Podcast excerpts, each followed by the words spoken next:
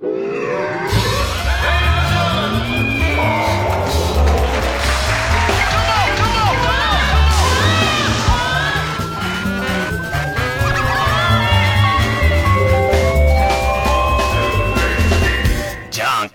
うも皆さんこんばんは。爆笑問題田中裕二です。どうしたんですか？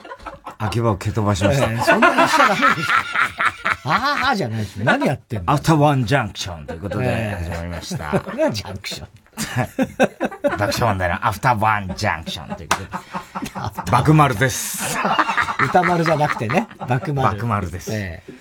今日つぶやき英語だったんだけど。はいはいはい。萌えと会いました。あ、言ってた。あいつさ。うん。おじさんの楽屋が。さすが地獄耳。地獄耳じゃなくて。繋がってんのはどっかで。繋がってますよ。それ夫婦ですから。下半身で繋がってる。やかましい。いや、なんか、LINE が来て、大津さんの楽器を発見したけど、誰もいらっしゃいませんでした、っていうの最初来たのよ。あ、そうそう。あ、まだ入ってない。そう、だから最初行ったまあ、まだいなかった、みたいな。で、その後しばらくしたら、会えました、つって。上原さんにも会えました、みたいな。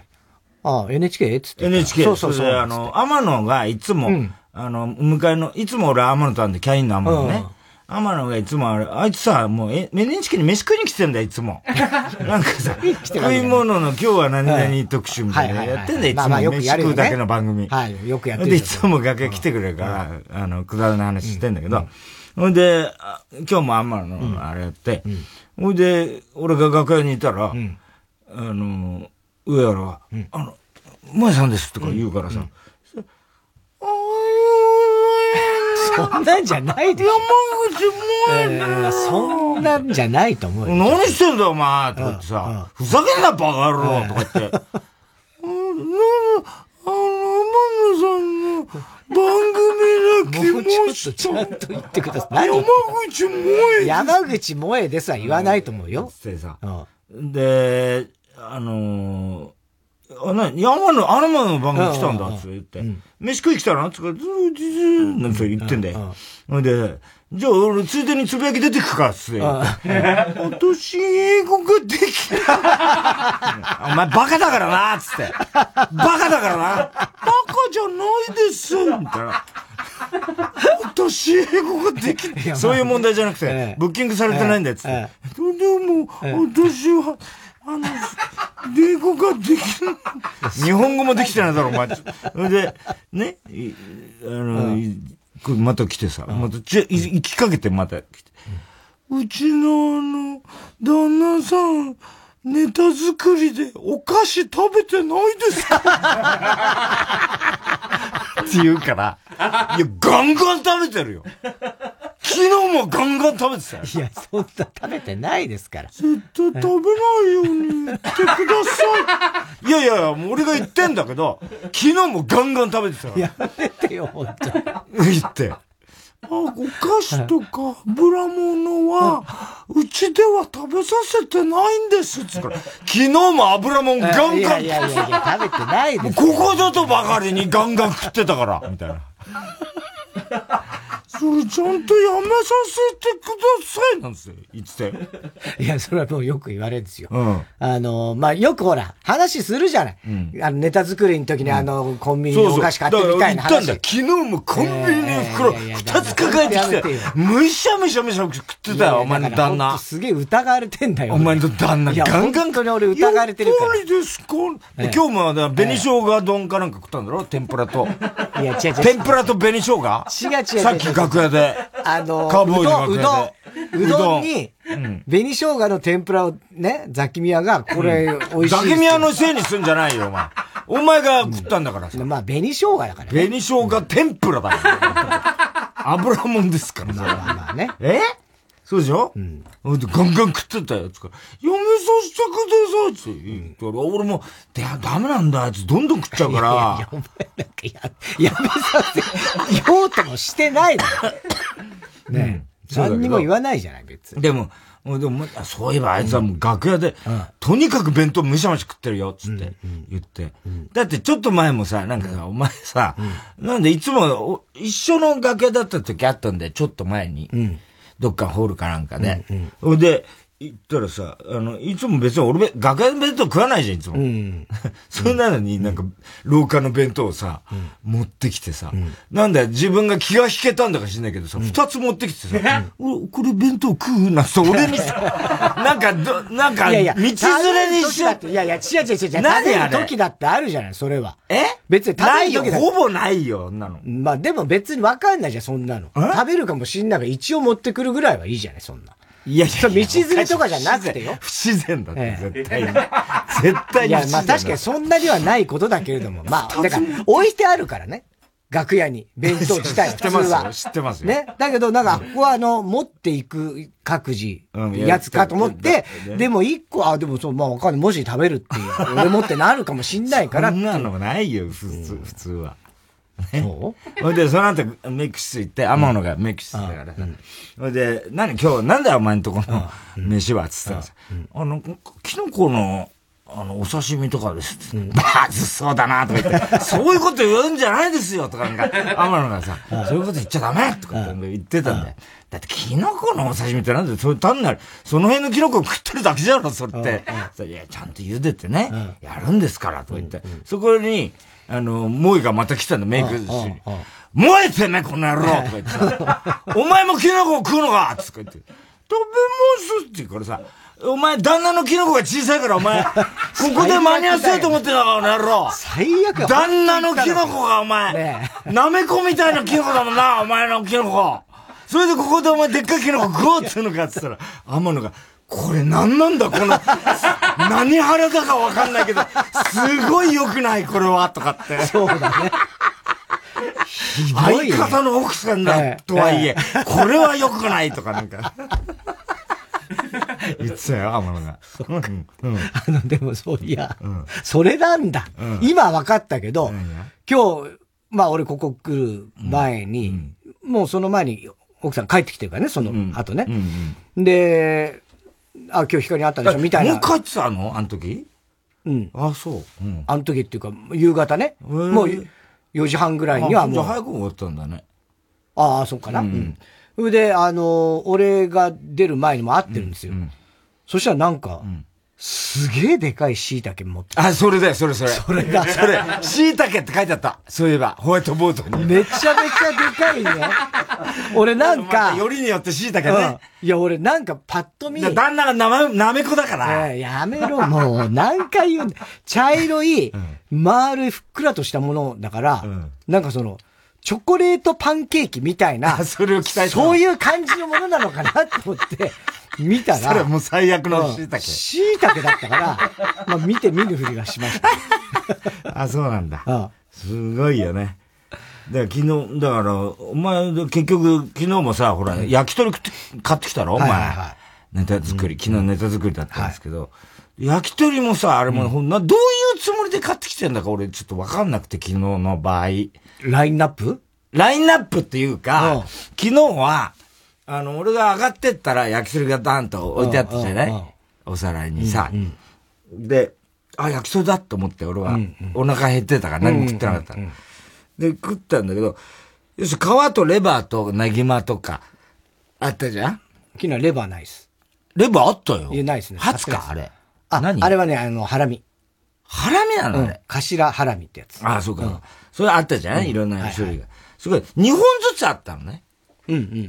だから、俺は、あ、2本ずつってことはこれ、要するにお前の自分の分と俺の分ってことなのかなと思って、俺はだから1本だけ食べたのよ。要するに、お前のものを残さなきゃいけないんだと思って食べてたんだけど、でも俺もうちょっと食べたいなと思いながら、まあそっか、だってね、ハラミとネギマと、つくねと皮だったじゃん。皮は、醤油しかなかったじゃん。タレしかなかったじゃん。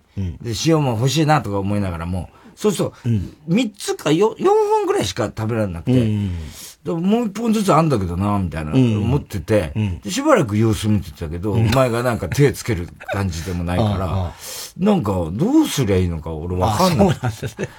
あれどういうつもりだった結局食ったけどさ、なんか食べそうもないなと思ったから。食べてよかったんですよ。よかったな、あれは。王さんが。あれよかった。はい。言ってるじゃん。うん、そうね。だからわかんないから俺も別に。どういうことまあ、お前が食わなきゃ食うかなぐらいのレベルで、俺は基本別に。それ悩ましいな、俺。いやいや、本当に本当に。別に2本ずつ食べていいんですよ。だから、例えば皮とか俺食べない。2本ずつだよ。うん。食べにくいよ。やっぱ2本ずつはちょっと、それ、なんか悪いかなと思っちゃう。まあ、あんまりね、たくさんねっても甘い。お金もおごってもらってるし、なんか、思っちゃってさ。あ、そうか。それで、その後、ほら、なんか、一回俺事務所行って、で、打ち合わせがあって、お前らもまあ、一回出て家を。で、その後帰りになんか、田中さんがセブンイレブンで食ってますけど、なんか看板ありますかって言われたから、あ、お前が言ったのか。そう。あ、お前が言ったんだ。そう。なんか、セブンイレブン行くけど、みたいな感じになったじゃない。それは伝言でね。だから多分上原から言われてる。違う違う。昨日、アンがいた時だよな、昨日。そう。で、じゃあ、昨日。アンが聞いたのかな？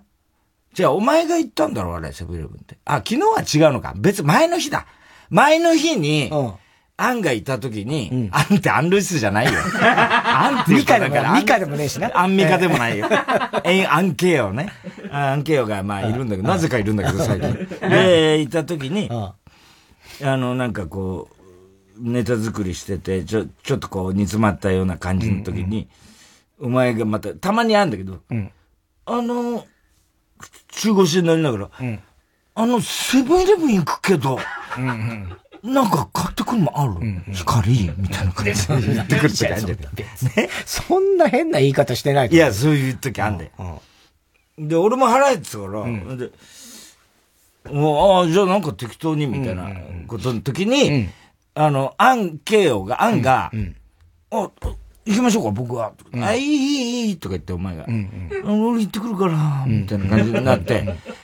で、あ、いいっすかって言ったら、お前が、一緒に行くなら行ってもいいけど、もうすごいさ、なんなのその、なんか一緒に行ってくれるみたいな、その感じ。いや、違う、だから、その時は別に本当に俺一人で行こうと思ったし、別に、必要ない、必要ないんだけど、アンが、もしかしたら、アンもなんか行きたい用事があるかもしんないし、ね。行きたいんだったら別に絶対お前来るなってことじゃないから。そんなわけないじゃん。別に気使って、お前が買いに行くっつうから、それはね、下の門として、やっぱりそれは田中さんに買い物させちゃいけないって言ったら行きましょうかって、あいつなんか行く気さらさらなかったと思うよ。昨日。俺わかるもん。だって、行きましょうかって単なる不利だもん、あれ。それで、お前がまたそれをさ、いい、俺が行ってくるから、みたいな。でも、一緒に行くなら行ってもいいけど、みたいなさ、何その、いやだ、それは、そのさ、来てほしそうな。欲しいわけでもない。寂しそうに、じゃあ、僕は待ってますってアンに言われて、寂しそうに出てたよ。全然寂しくない。本当にそれは、全く見当違い、お前の思ってること。そうなの？俺は別に一緒に来て欲しくもないし、いや、嫌じゃないんだよ。一緒に行くのは嫌じゃないんだけど、欲しいとも思ってないし、寂しくもない。全然。寂しくない。全くコンビニ一人ですごい寂しそうな後ろ姿。ね、もうそれお前が勝手に。俺一人ぼっちでセブンイレブンだみたいな感じ。全然でそんなの、本当に。何にも思わない。そうなの。全くないし。そうなの。それでお前カルボナーラとさ、ナポリタン。ナポリタン買ってきてさ。そう。光どっちにするみたいな感じのさ、やつでさ。俺もどっちも嫌だったんだよね。なんでミートソース買ってこないのこいつとか思ってさ。結局カルボナーラにしたけどさ。ミートソースなかったの？いや、どうだったかなわかんないけど、まあ、カルボナーラが好きじゃん。いや、好きだけど。で、まあ、ミートソースあったらミートソースにしてると思うんで、じゃなかったのかな。ナポリタンってちょっとね、変わり立てだもんね、ナポリタンってね。そうだね。で、まあ、二つで、まあ別にどっちかが、食べるだろうなって思って買ってきたんですよ。まあね。だからベーコンのカルボナーラみたいな、ベーコンカルボナーラみたいなね、うん、やつ食べたけどさ、うん、で昨日はそれで前にチョコレートで、うん、ガーナロースト、お前が買ってきたのあれ、うん、金色の、あ、最近あるやつ、なんかそう、なんか初めて見たやつ、うん、お前初めて見た、初めて見た、あ、じゃああれ誰が買ってきた、あんが買ってきたのかな、昨日おとといのやつ、昨日おととい、あ、それは俺お前、うん、前にもあったんだ。あ、前にもあったっけ？あった。お前買ってきてるよ。あ、そっか。俺はなんとなく、あ、こんなの出たんだって思ってから。あ、それ2回目。いや、よく覚えてるよ。だって俺、実は、うん、今告白するけど、うん、前にガーナロースト、うんうん、なんか新しい、ね、チョコレートってね、うん。ガーナの赤だからね、おっさんはずっと、ね。赤だけど、うん、要は、その一個一個の個包装になってる、うんうん、やつで、最近出たと思うんだ、あれ。ガーナローストミルクチョコみたいな。なんかね。うん、要するにちょっと、ローストされてる感じの、焦がしみたいな。みたいなやつなんでしょ？感じのやつなの、うんうん。で、前にあれを買ってきたの、お前は。うんうん、で、俺、あれ食ったら、うん、あ、これうまいと思って。おうで、いつもさ、で、ネタ終わると、うん、だいたい俺の、まあ、猫の部屋でネタやってるじゃない、うんうんうん、そうすると、まあ、お前らがいて、うん、俺は、まあ、我先に逃げるように。あれがよくわかんないんだけど。絶対に俺らが先に出ちゃいけない、ね。いけないの。それはもうね、めんどくさいから、うん、かきしめたりするのが。そういうのはもう絶対嫌なの。後片付けとか。もうなんだろうね。うん。で、お茶のほら、いっぱい。逃げるよ。だって、お前が、先に、俺より先に言ってんのに。いや、だから、俺が先に行くって言ってんのに。いやいや、違う。だからお前が、入り口で詰まっちゃったことあんだから、お前と。あったろ？あったから、それ以降はもう絶対に。いや、でも片付けするときに、うん、こいつもしかして、行ったのにまた先行こうとしてるみたいな時あんのよ、お前。もうないです。お前、そう、心配すんのかもしれないけど。俺、コード巻かなきゃいけなかった。俺は大変なの、いろいろやることあるから。大変なの。パソコンをしまって。どこって。で、その時に、うん、俺ね、一回ガーナ、うん、焦がし、うん、ローストミルク、一、うん、個二個食べた。これうまいと思って、うん、これちょっと俺一人で食べようと思って、うん、その時ね。はい。で、大抵、うん、もう要するに、暗黙の今までの俺たちの了解として、うんうんうん、チョコレート類、スナック類はもうみんなが持って帰るみたいな、うん、余った分はね、うんうんうん。で、チョコレート類は俺の部屋まで持ってくるってのはさ、お約束じゃん。そうだっけ？そうですよ。そうか。うん。はい。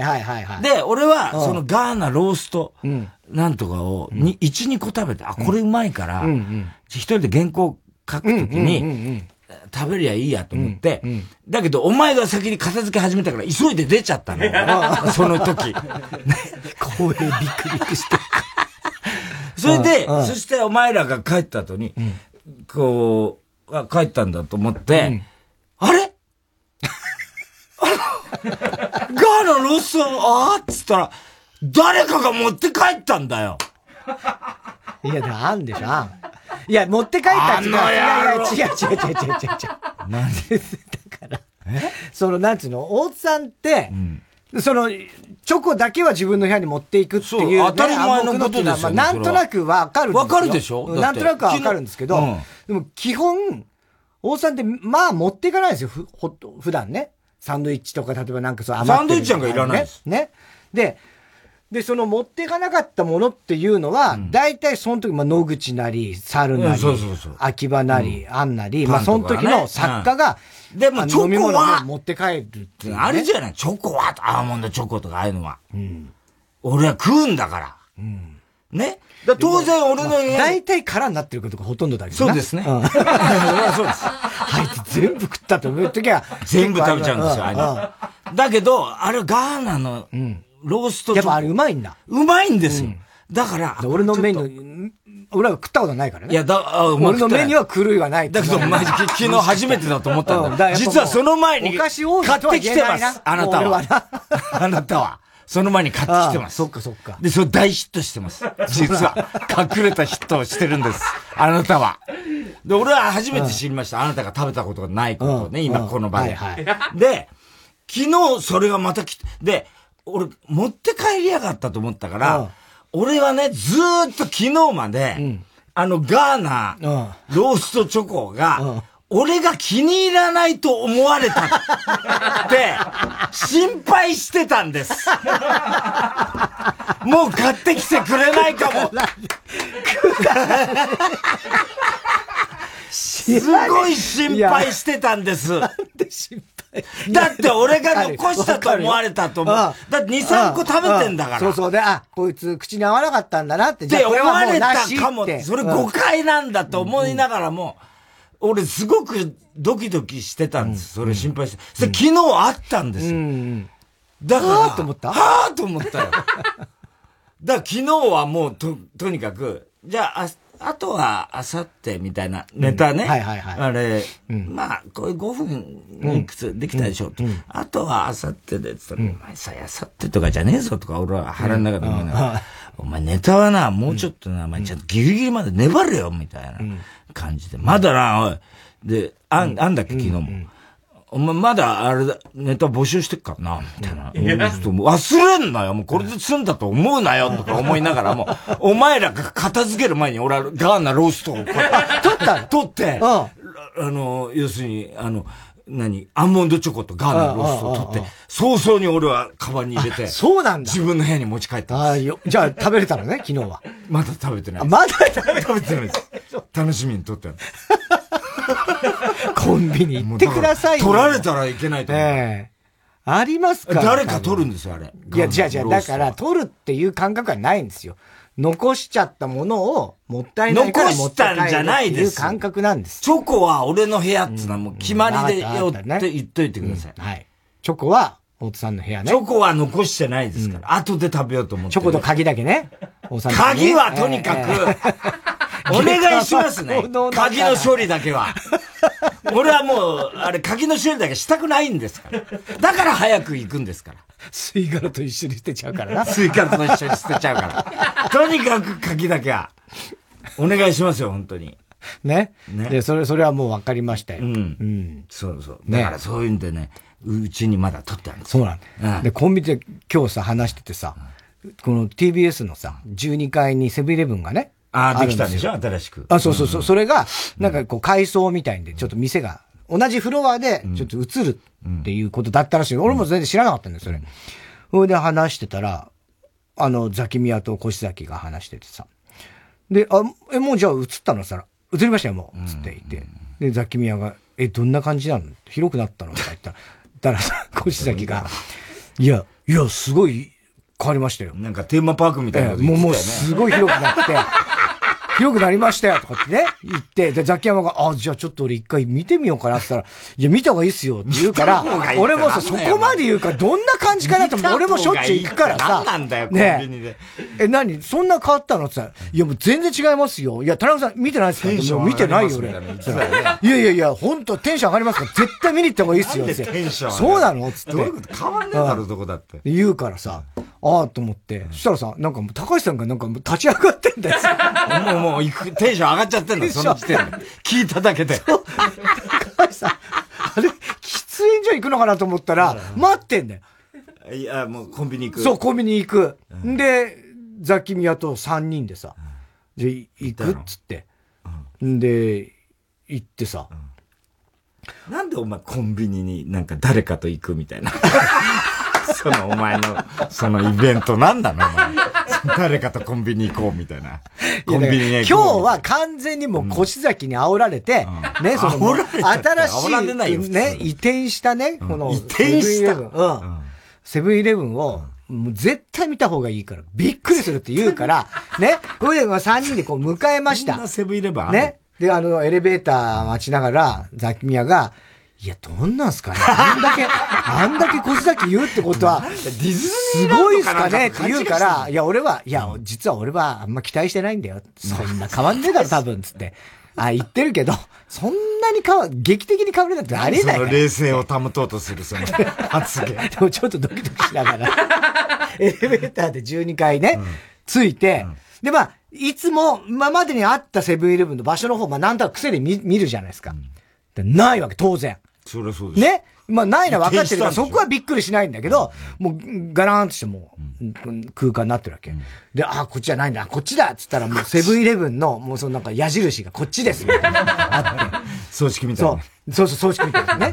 セブンイレブン系みたいなのがあって、うん、あ、じゃあこっちだって行こうとしたら高橋さん、いや、こっちからも行けるっつって、なんか、いやいや、別の、そう、別の矢印もあって、まあ、要はどっちからでも行けるみたいなのがあったのよ。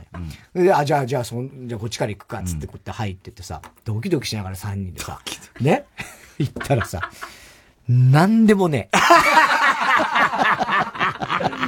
なんなんだよ、だから、ちょっと広くはなった。前のセブンイレブンより。うん、ね。で、棚と棚の間の通路も若干広い感じ。うん、だからまあ、すっきりして、まあ、買い物しやすいぐらいはあるけど、うん、別にその、品揃いが劇的に変わったとか、今までのセブンイレブンともうまるで違うみたいな感じはないです。あ、そうなんだ。うん。別に、なんでそんなんじゃ、腰先はわかる。いや、わかんない。あれ、なんだったのか。それで、帰って、で、まあ、文句言ったわけ。こっちだけみんなで3人でね、大したことなかった。そんな、お前があんだけね、期待持たせるから、よっぽどかなと思ったけど。どんなものを想像してたの、いや、逆に。いや、もうだから、中で子供が遊び回れるぐらいの。そんぐらい広いんじゃないかとか。乗り物乗って買い物みたいな。そうそう、もうすぐもう未来のね、そういうのかなぐらいになってるかもしれない。で、行ったらさ、これだから本当大人はつまんないっすよね、つって。なんか、腰崎の逆に怒られて。本当に。大人はこれだからみたいな。おめえもおじさんだろ、もう。そう、でも変わりましたよ、だから。ちょっとはね。うん。で、今日、だからそれ終わった後に、先週かな、先々週だったかな。うん。メキシコ、桑子さんに会ったって言ったじゃん。NHK のね。はいはい。で、紅白見てないんでのこので、俺が、メイクさんが紅白見逃したって言ったから、それを桑子さんに言いつけたら、桑子さんが、あんなの見なくていいよみたいな言ったと。ね。私も入社するまで見たことなかったから、あんなの見ないよ普通って言ったって、この番組で言ったら、で、それがなんかネットニュースになってました。なったでしょ。それを、今日会ったらさ、桑子さんがさ、もう、太田さん言ってないです、私みたいな、あんなことみたいな。言ったじゃんって言ってないです。あんな、入社したまで見たことないなんて、私言ってないですからみたいな感じで言うわけ。だって言ってたじゃんって。違いますよ、つって。要は、メイクさんがね、桑田さんとかの時代ぐらいのロックンロールバンドをね、見逃したって言うから、あ、そういう時あるよね、私もあったよって、そういう話ですから、びっくりしました、ネットニュースになってて、つって言うから、いやいや、言ってた絶対、つって言ってないんです。私は、とにかく例えば、長いから、ね、途中、最後までね、ずっと見てるわけじゃない。見てるわけじゃないっていうような意味で言ったんです、つうから。あ、いや、じゃあ、わかった、今日ラジオあるから、要するに、あ、長くて最後まで見れないって言ってたっていう。ダメです!ダメです!そうじゃないんです!で、桑田さんの見逃したってメイクさんが言ったから、私は確かにその年末、ああいうね、大晦日、ザッピングしながら見てて見逃しちゃうことあるよねって、そういう意味で言ったんですって、あ、そうか、じゃあ途中でつまんなくて変えちゃうっていう意味で、つったら、違います違います途中でザッピングする時があるっていうことを言いたいだけなんですって言ったから、ああ、要するに演歌のところで変えちゃうっていう。そう言っとくわっつったら、やめてくださいっつってね。当たり前だよ。ひどいからもう本当に。ね。言ってないんだろうし、それは桑子さんが言ってることがそうなんだろうけどもね。言ったとしても言っちゃう。びっくりしました、私はっつって。ネットニュース見たら。いや、それはびっくりするよね。桑子紅白見ないみたいな書いてあって。びっくりしたんですからっつって。いや、それはそうよ。ダメよ、太田さん、本当に。あれは。でもこの間Aスタジオ見た?見てないんだよ。木村。それもニュースになってた。なってた?うん。ネットニュースに。鶴瓶さんが、俺は疑ってるみたいなこと。そう、だから、俺ね、楽しみにしてたんだよ。ほいで、要は、Aスタジオってさ、鶴瓶師匠がいろいろとこ行って。取材ね。取材ね。あれもさ、回してんだよ。あれは写真だけなんだよね。えよって話じゃん。いや、わかんないんだよ、俺も。俺もされたことあるんで、ウエンツの回かなんか。うん。で、回したかどうかとかもそこまで覚えてないけど。回してたよ。うん。でも、あれは VTR じゃないんですよね。いつもなんかその、行ってきましたっていうか、なんかしないそういうこだわりがあるんでしょうね。うん、要はそんな、ちゃん、なんつう、まず、回さなきゃいいじゃん。隠してるっていうのが一つと、うん、割とその雑な感じっていう雰囲気、うん、そのなんつうの、うん、行ってきました、簡単にこう写真だけ押さえてっていう、うん、その感じをなんかやっぱやってんだよね、あれずっとね。それでまた鶴瓶師匠がさ、俺は親友だっつってるわけだよ。うん、ねだって木村と俺親友なんだから。うん、いや、俺も、別に知ってますけど、太田さんのこと、ね。タックン P の中なんだ。だそれぐらいでしょタックン P。それぐらいっていうか、うん、俺は今年、ええ、もう年明けた時に、うん、真っ先に木村にメールしてんですよ。明けおめーっつって。今年もやる、ことやろうとかって言ったら。したら木村が、うん、すぐ、あいつ返信早いですから。それですぐ来て、うん、明けまして私、今年もやったろうぜー。親友って書いてあったね。いや、だから、サービスとして書いてくれる。サービスじゃないわ。いや、だって、俺も親友って言ってる。木村も親友って言ってる。うん。何の疑いがあるわけ？いや、だから。それで、それをさ、また鶴瓶師匠がさ、振り方がさ、いかにもさ、また太田がもあれや。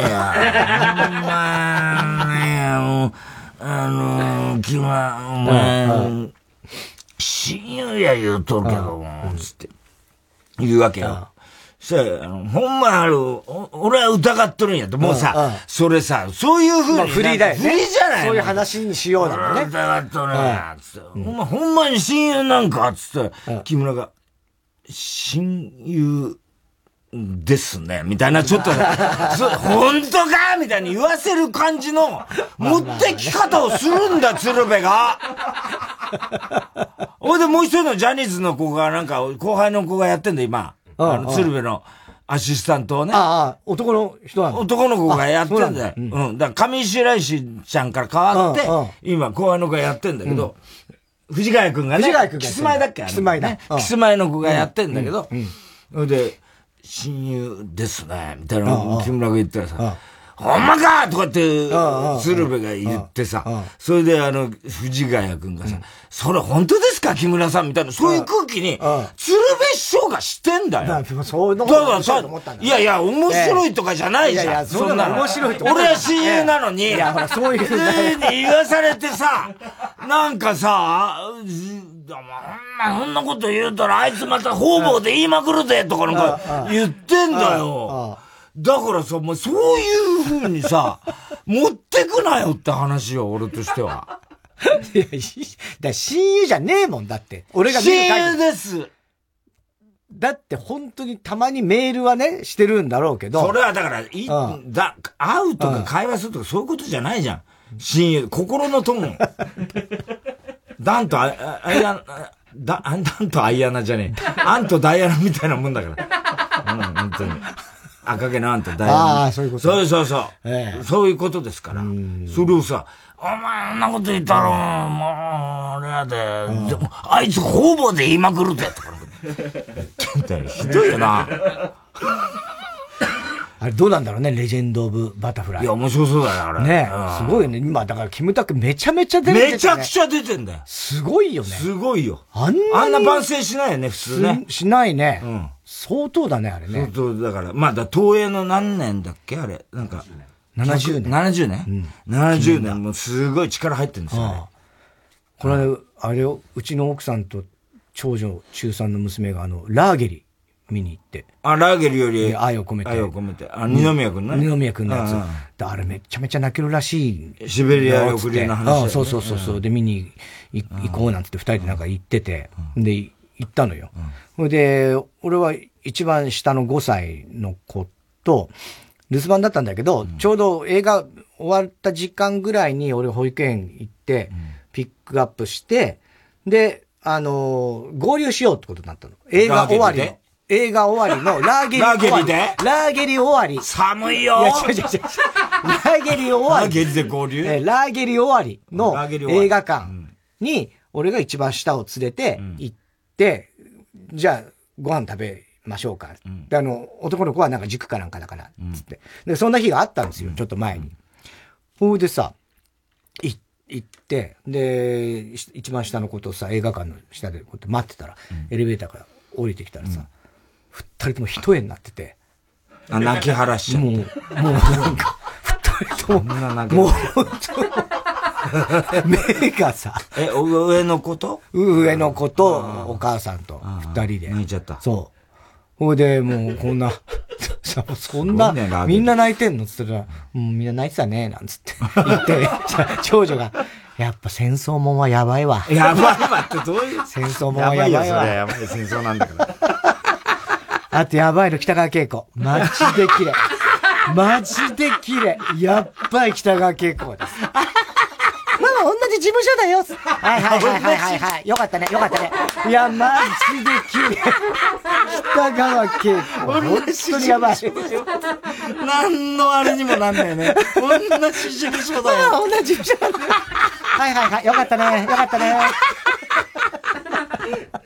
何の足しにもならないそれね同じ事務所やなってすごいねすごいでもなんかやっぱりよかったってうんよかったっつってたあれだゼゼ監督なんだよねそうなんだよねゼゼ監督なんだすごいねだからね、うん、この番組来たもんね前な感染レッドの感染レッドでかいダサくばっか撮ってる人その後もいろいろね段階踏んで、うん、今もう巨匠になっちゃったよだからそうだよなねすごいよな俺のでかいダウンジャケットからもう10何年何にも注意払わなかったやつなあれなフィッティングで何の注意も払わなかったどう見てもおかしいだろって、スルーしたっていうね、しかもから、ね、ひどいのは、うん、フィッティングの時のダウンより本番でかかったんだからもうさダウンが歩いてるしびっくりした本当にフィッティングして、あ、うん、これちょっとでかいから、もうちょっとじゃあ小さい方がいいねって、うん、衣装さんとか監督とかみんないる時に話をして、うん、で、本番迎えたらさらにでかかった。さらにでかかった。どうしたんだなんで上にわかんない。これでABC のね、宮沢さんと山田、はいはい、太郎だっけ太郎じゃない山田正人でしょ山田正人が、うん、公設市場って漫才やってるね。で、この間、久々に、だから、ずっとほら、コロナでやらなかったんで、うん、で、久々にやって配信もあるっつうんで見たんだけど、うん、前やった時は、大阪城ホールでやったんだけど、うん、ガチガチでさ、うん、ボロボロだったんだよ。うんうん、そう今回すごい良くて、うん、またさ、前も思ったんだけど、うん、宮沢さんってさ、うんもう顔つきがさ、うん、本当に愛し恋しみたいな顔してる。本当にベテラン漫才師の風格みたいな。で、落ち着いてんだ、あの人。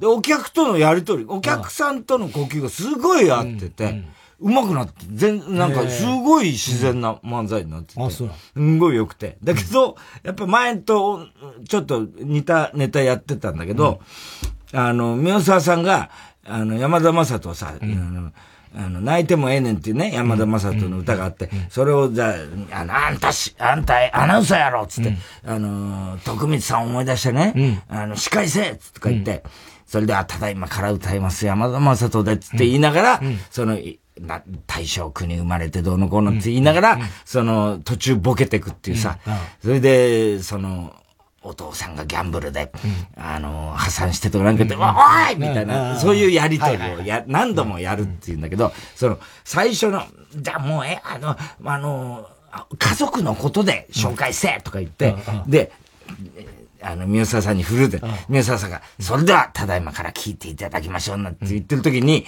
うん、山田正人が、最初はいい気分で聞いてるんだけど、うん、途中で、おいあわだろ、いい加減にせやってなるんだよ。それ、やっさんっぽいんだけど、途中、いい気分で聞いてる時の芝居が、もう、すごいおかしくて。なんかさ、こう、前も言ったと思うんだけど、腰から V とか出すの。何そのポーズみたいなさ、くるっと回ったりして、腰からピースとかってやるわけ。なんかわかる気がする。そこ突っ込めよみたいなさ、おかしくてしょうがない、それが。それがあの人なりのかっこいいっていう。かっこいいね。そう、イメージね。ちょっとキザな感じの。そうそう、キザな感じでさ、後ろに2歩下がって、くるって回って腰からピースみたいなさ、その動きがまず違うだろう。昔のなんかキザな感じ、ね、なんかよくわかんないね。ハスに構えちゃったなんかしてさ、やってたけど。面白かったね。あ、そう。タイタンライブ呼んでくれっつうからね。ちょっとそろそろ。いや、いずれね。考えなきゃ。そうですね。うんうん、はい。さあ、ではそろそろ参りましょう。火曜ジャンク爆笑問題カーボー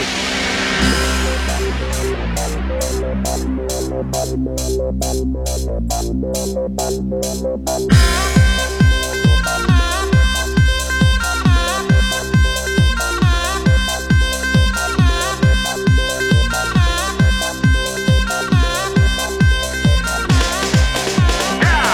改めましてこんばんは、爆笑問題田中裕一です。大田です。今日の東京は晴れのち曇りで日中は8度でした。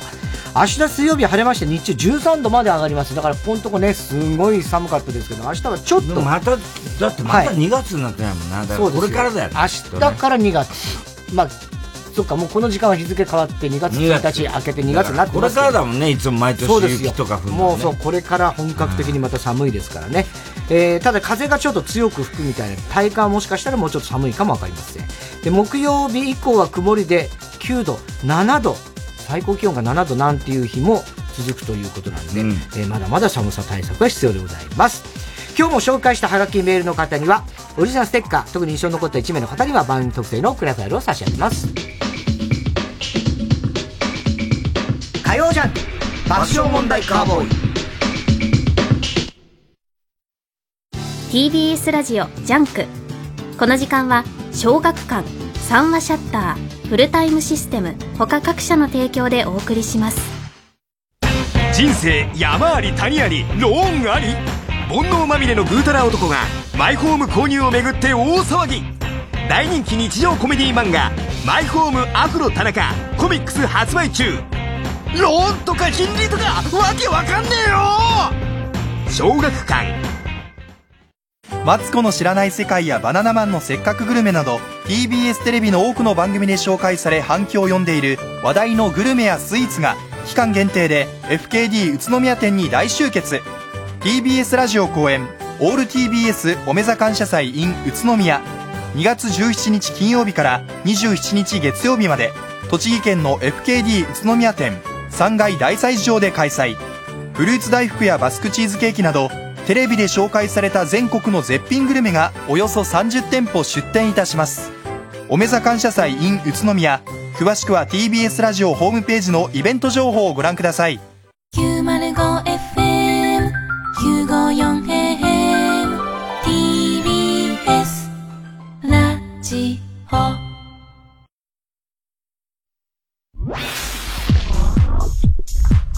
火曜ジャンク爆笑問題カーボーイ。田中さん、宅配便です。あ、ちょっと卵焼き焦げる。クリーニングをお届けに参りました。頼んでたんだった。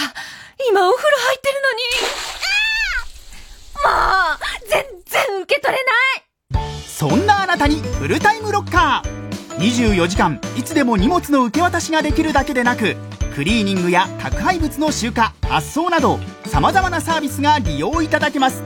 マンション、賃貸アパートはもちろん、オフィスや学校、お店にも設置可能。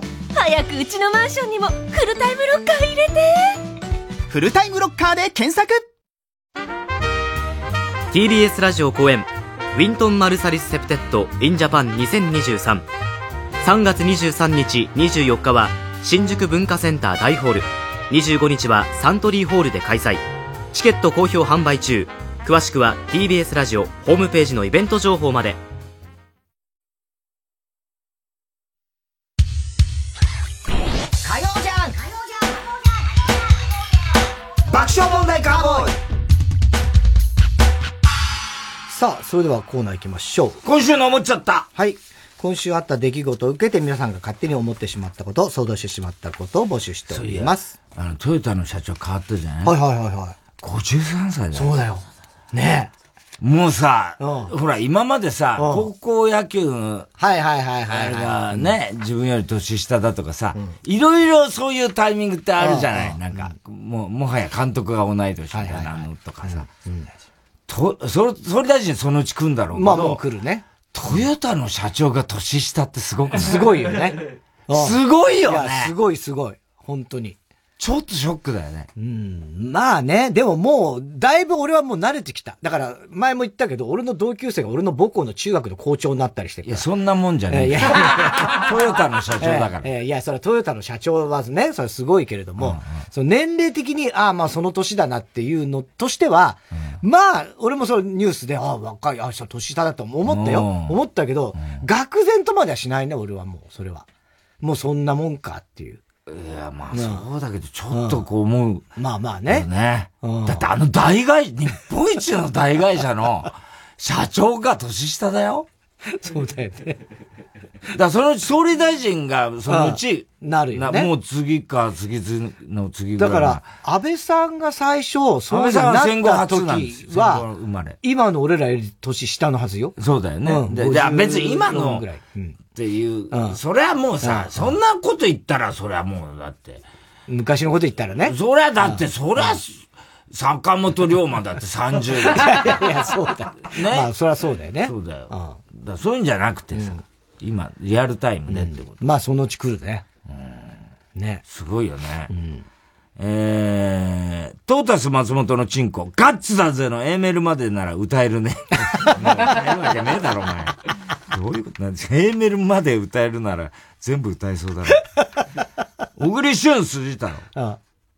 太田さん、催眠術が使えるようになったので、藤原組長にツンデレになる催眠をかけたら、ディープキスされた後に腕を折られた人。キス&クライ。言ってんだよ。フィギュアのあれ言うよね、キス&クライってね、待ってるところ。ああ、そうだ、そうだ。ね、採点待ってるところね。うんファンキーモンキーベイビーズの新曲のジャケットに、うん、カンニング竹山が起用された、うん、という、これお笑い芸人ばっかりね、起用するんだよね、亀もあったでしょ、前。俳優もあるんだっけ。上田も昔なってたね。あ、上田もなってたっけ、うん、カンニング竹山が起用されたという話題で思っちゃった。うん、もしファンキー加藤に、浮気した時のコンドームってどこで買ったんですかって聞いたら、自販機で買いましたって言うともう、聞かねえだろ、こんなこと。なんだ、この質問は。自販機。浮気した時のコンドームってどこで買ったんですか？どういう質問なんだよ、柴田も使ってやれるね。やめろ。ジャケットにな。いや、それは、まあ、あったらあったで、それは面白いけども、うん、まあ、ないだろうね、きっとね。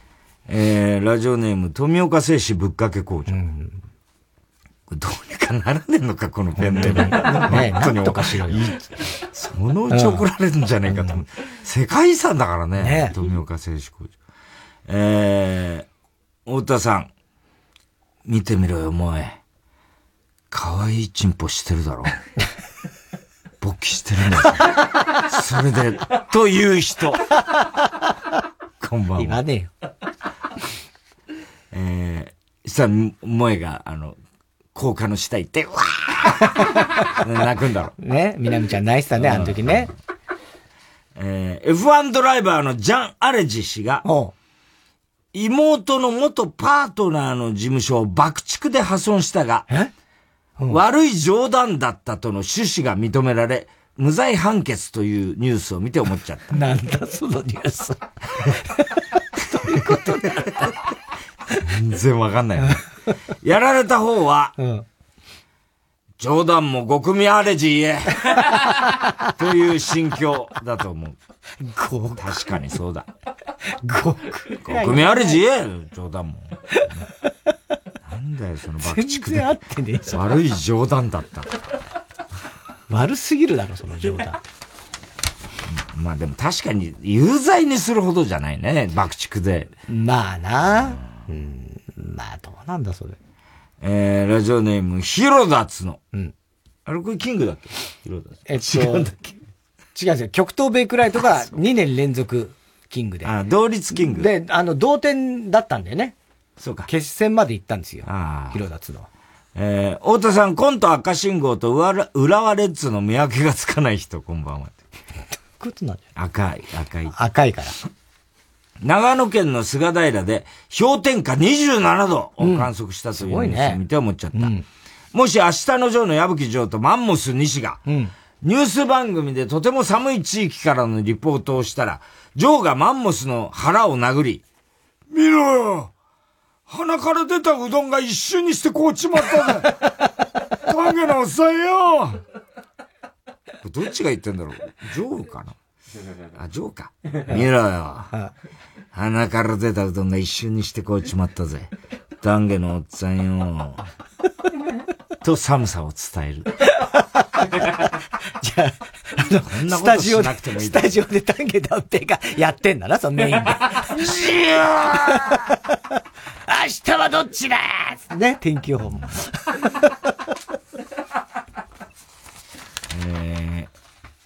普段塾と中野婦女シスターズが、これな。何が何でも激推しネーム、大体和音。うん。浅浦さん原案の、うん。リコリスリコイルを見て思っちゃった。はいはいはい。まだ見てないんだよな。これ見なきゃな。うん、もしもリコリスリコイルの原案が昭和ノイルコイル師匠だったら、うん、タイトルはリノイルリコイルになると思う。リノイルリコイル。原案ってなんだよな。原案がノイルコイルってどういうことだよ。全然ダメだろ、これ。結論ありきすぎるだろ。結論ありきくらなんだもん。リコリスリコイルをノイルコイルにどうやって持っていくかってことしか考えてない、ね。そうすぎるね、途中が。ね、ラジオネーム、ハッピーや。うん、最強寒波が到来して思っちゃった。うん、トータス松本が寒波の中、出かけていったら、寒波上着着ててよかったと歌っていたと思う。まあね。万歳じゃない、ね。歌ってる場合じゃないんだよ。ラブリーネーム、明太子。うん、太田さん、加湿器に水を入れるとき、たくさん飲めよと。優しく言ってあげる人。いや、そんな優しくないですよ。NHK 版金田一シリーズの第4弾。そう。犬神家の一族。なんだよ。4月に放送されると聞いて思っちゃった。金田一耕助役は吉岡秀隆なので、マツコが犯人かもしれないと思ったとき、父さん、僕はどうやら犯人が分かったわけで、と、順っぽく、ゆっくり喋ってるうちに、マツコを演じる大竹しのぶが、から、頭をかち割られた。その一部始終を見ていた黒い板五郎は、まだ子供が推理してる途中でしょとブチ切れる。北の国からなっちゃって。いや、でもちょっとね、大竹しのぶさんだっつうから。ねえ。ねえ、楽しみだね。まあ、ハモリ役かもしれないね、吉岡さんね。吉岡君ね。ね、うんトータス松本のチンコ、ガッツダネルの A メールまでなら歌えるネーム。小栗旬筋だろ。太田さん、堀市をやっていた時、お客として来た半グレ風の男に、とびっきり悪いイメージの絵柄にしてほしいと言われたんで、背中一面に、情報ライブ、ミヤネ屋と彫ってあげた人、こんばんは。何の話だよ。なんで俺は堀市だったんだよ。なんでミヤネ屋がとびっきり悪い柄なの？悪くはないですよ、別に。江戸や子猫が猫八襲名で記者会見をしていて思っちゃった。うん、江戸や子猫って訓にしてるときに、偶然あそこからウグイスの鳴き声がしてしまったことが一度や二度はあると思う。バカなこと言ってんじゃないよ。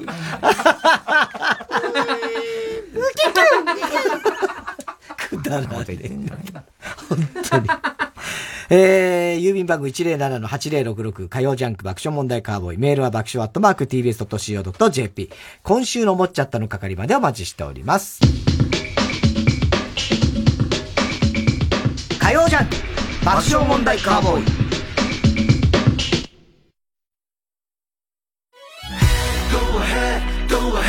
ここで小学生のレッツゴーをお聞きください。こ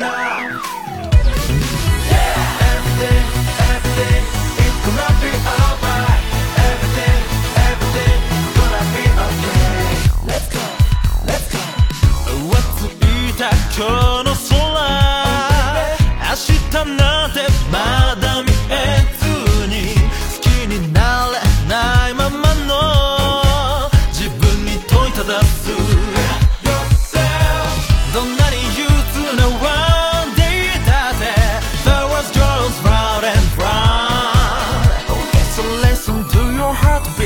の鼓動に身を任せ Let's go 描いてた理想の perfect hero 現実こそ異反対それでも精一杯自分にしかない Love your love your story 嫉妬や不安も力に変えてく嫌いだったコンプレックスさえも旗から見れば輝く個性ただ謳歌してゆく我が人生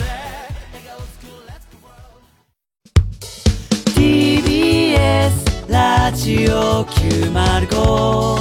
905-954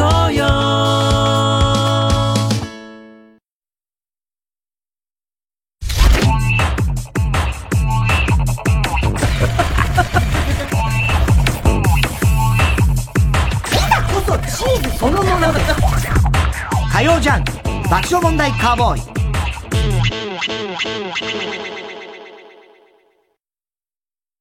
例えば大風にも負けないシャッターを作る。そのために率直な意見を交わし合う風通しの良さがあります。三和シャッターは開発、設計、システム職など理系の学生が活躍できる職種を募集しています。三和シャッター。ジャズピアノ界の重鎮、待望の来日。 TBS ラジオ公演ブラッドメルドー in Japan 2023。 2月3日はピアノソロ、5日6日は with オーケストラ。東京オペラシティコンサートホールで開催。 with オーケストラのプログラム詳細は公式ページをご確認ください。詳しくはサンライズプロモーション東京 0570-003337 0570-003337 または TBS ラジオホームページのイベント情報まで。 905FM954AM TBS ラジオ。 TBS ラジオジャンク。この時間は小学館、三話シャッター、フルタイムシステム他各社の提供でお送りしました。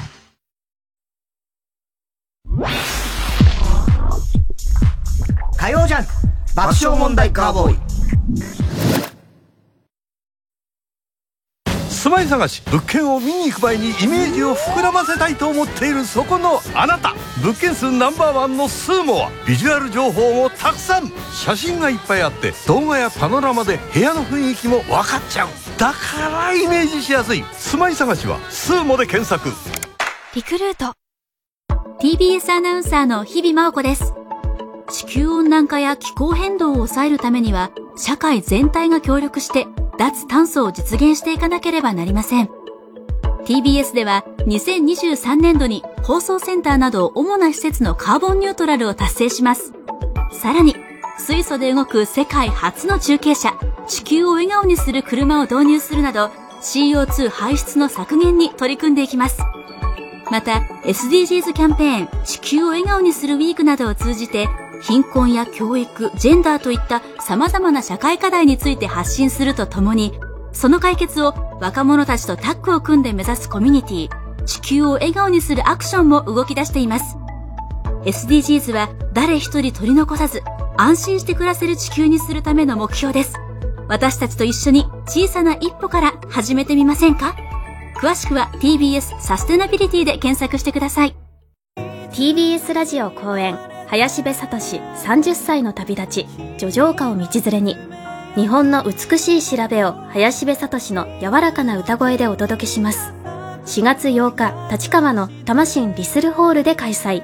詳しくは TBS ラジオホームページのイベント情報まで。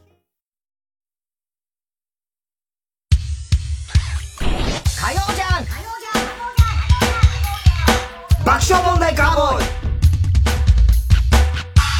さあ、ここでジャンク20周年のお知らせでございます。いよいよもう1週間後ですよ。そうだね。はい、来週7日、8日、9日、火曜、水曜、木曜3日間、LINE キューブ渋谷でジャンク20周年記念イベントを行います。我々爆笑問題イベントの初日2月7日。切り込み隊長でいきます。すげえ言うけど。はい。爆笑問題カーボーイ25周年。負けてないですから。ついでにバカ力オールナイト50周年とか55周年でね55時間やるってふざけてないですよ。タモリさんの聞きたいです。タモリさんとか聞きたいですよとね。まあでもこのねジャンク20周年記念イベントもやりますので、うん、で、ゲスト伊集院光さんをお迎えしましていろんなトークをしていきたいと思うんですけども、リスナーの皆さんからもトークテーマを募集したいと思います。3人に話してほしいトークテーマ、これをね、うん、理由も書いて送ってください。ああいいね。はい。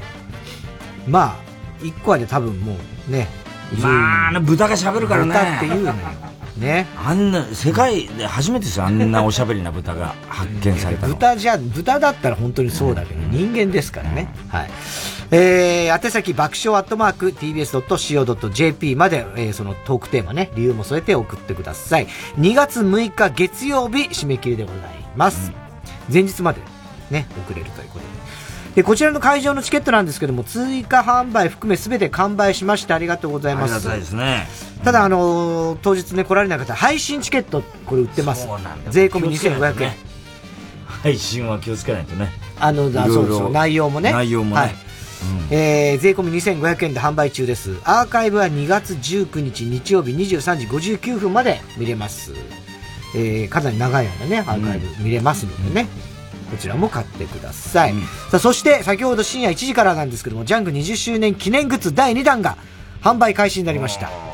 ジャンクロゴのキーホルダー、 T シャツ、ロン T、 スウェット、ミニバッグ、ハーフパンツなんだよな、これやけにやったら無駄に、はい、無駄ではないけどね、うん、はい、まあ、こういったジャンクグッズ、はい、売っております。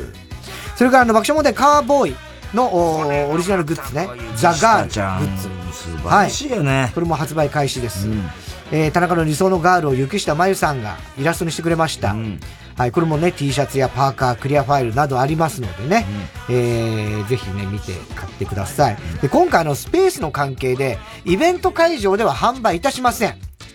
通販のみでございます。通販のみで。そうなんですよ、うん、受注生産なので多少お時間いただく場合もありますけども、ちゃんと手に入りますので。受注生産ってどういうことですか？だからちゃんと注文してから生産する。だからたくさん作って売れ残りみたいなのはない。そういうのないようにする。あとあまりにも早く売れすぎちゃってっていうことも逆になくて、時間かかっても確実に届くということを優先する。岸田さんが一枚書くわけだもんね。大変だよね。そんな人いないでしょどこの世界にデザイナーが一枚一枚書いたりありえないでしょ、そんなのね、うん、そういうことなんで、うん、はい、受注生産で皆さん買ってください。さあそしてさらに新情報が来ました。何でしょう。東京スカパラダイスオーケストラの皆さんにお願いしていたジャンクの新しいサウンドステッカーが間もなく完成ということなんですね。はい、サウンドステッカーのタイトルなんですけども、ジャンクオアジェムというタイトルです、ね、かっこいいじゃん。しかもこれ、ね、スカパラの春のツアータイトルもジャンクオアジェルなんだ。ジャンクオアジェムだから、そんだけスカパラさんとしては力入れてくれて、こっちがあって、そうしてくれたの。ジャンクオアジェムすげえじゃん。春のツアーのタイトルよ。すごいことよ本当にね。ありがたいね。でこれね、早くどうせだったらグループ名も東京ジャンクオーケストラとかね。いや、それはいいね。欲張りすぎだよ。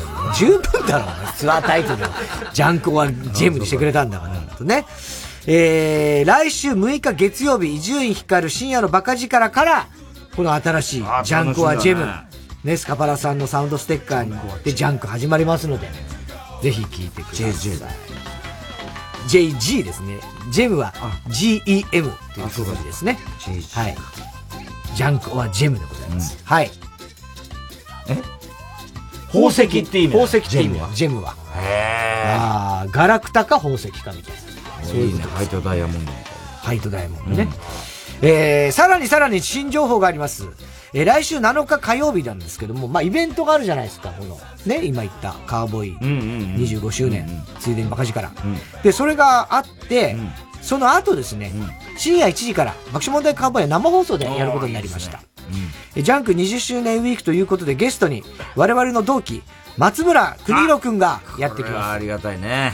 前回松村くんがね、これカーボーイに出てくれた時っていうのが、井口が謝りに来た。あ、そうだね。井口インランドの開演の時で、うん、ね、助かったな、あれ松村くん。そうなんですよね、そうなんですよ、うん、ね、その時以来。どうする家康で忙しいですから。はあね。そうだろうね。うん、てか、ずっとだけどね、大河ドラマ。たんびに忙しいからね。うん、募集テーマは番組ホームページやツイッターでまたお知らせいたしますのでね、そちらの方も確認してください。ということで来週のジャンク大忙しですよ。6日月曜日バカ力で新サウンドステッカー解禁。7日火曜日に伊集院とイベント、LINE キューブ渋谷。そして深夜1時からは松村くんを迎えて生放送。8日9日には山里、おぎやはぎ、バナナマンのイベント。そして12日日曜日深夜1時からは、ジャンクパーソナリティ全員集合の20周年特番。ああ、これはお祭りだね。うん。サンジャポ日曜サンデーネット M リーグ、ジャンクパーソナリティ全員集合ということで、私はそういう日曜日になります。なるほど。はい、となっております。以上、ジャンク20周年のお知らせでございました。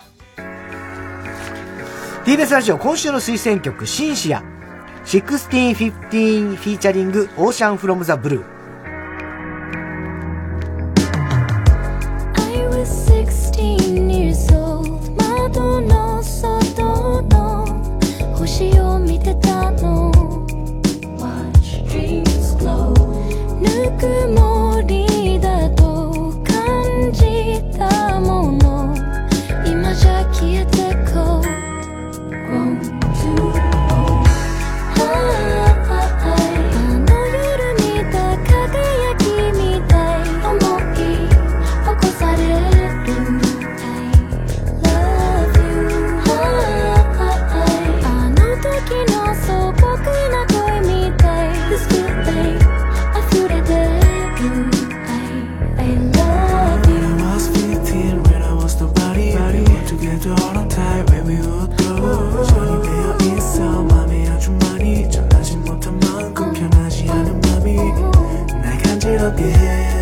좀 날씨에 좀 멋이 좀 날씨가 너의 깊이 왔는데 Now it feels like I'm nothing Growing down you forget me But I still can't let you go Cause when I think of you I'll feel forever But what you are now Don't wanna say goodbye I'm still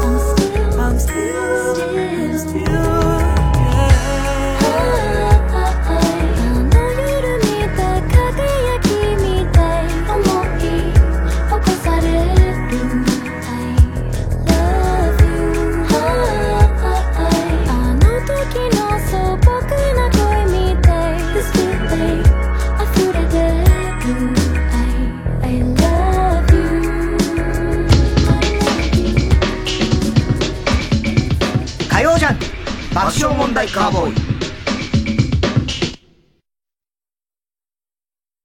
TBS ラジオジャンク。この時間は小学館、三話シャッター、フルタイムシステム他各社の提供でお送りします。初めてサックス吹いたのも初めてライブで失敗したのも初めて作曲したのも全部仙台。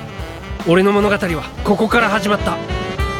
アニメ映画につながる漫画をお得に一気読み。ブルージャイアントスペシャルプライスパックは1巻から4巻セットで税込み1980円。小学館。世の中何かとシェアの時代。献血は生きる力をシェアできる。シェア。あなたの元気を誰かの明日にシェアしよう。20歳の献血。日本赤十字社ウルトラマンタイアップ中。シェア。ラジオ905954 火曜じ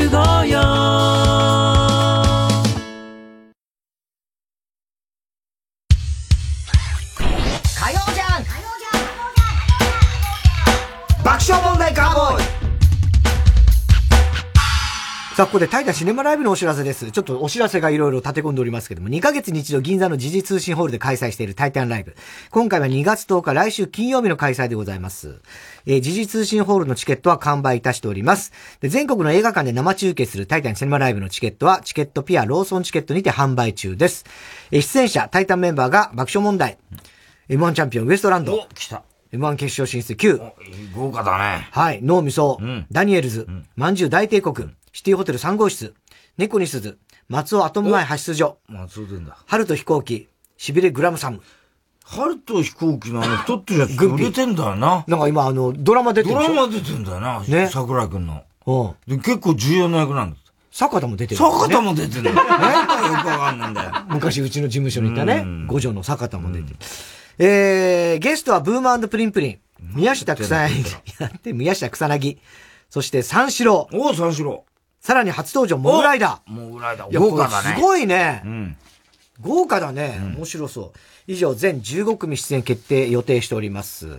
上映劇場は首都圏が東宝シネマズ六本木、新宿、日比谷、池袋、府中、海老名、上大岡、川崎、市川コルトンプラザ。そして、北から順に札幌シネマフロンティア、仙台、宇都宮、静岡東宝会館、愛知の赤池、JMAX シアター富山、難波、宮沢さん、梅田、京都の二条、ジストシネマ和歌山、あで広島の緑井、横山、高知、坂本龍馬、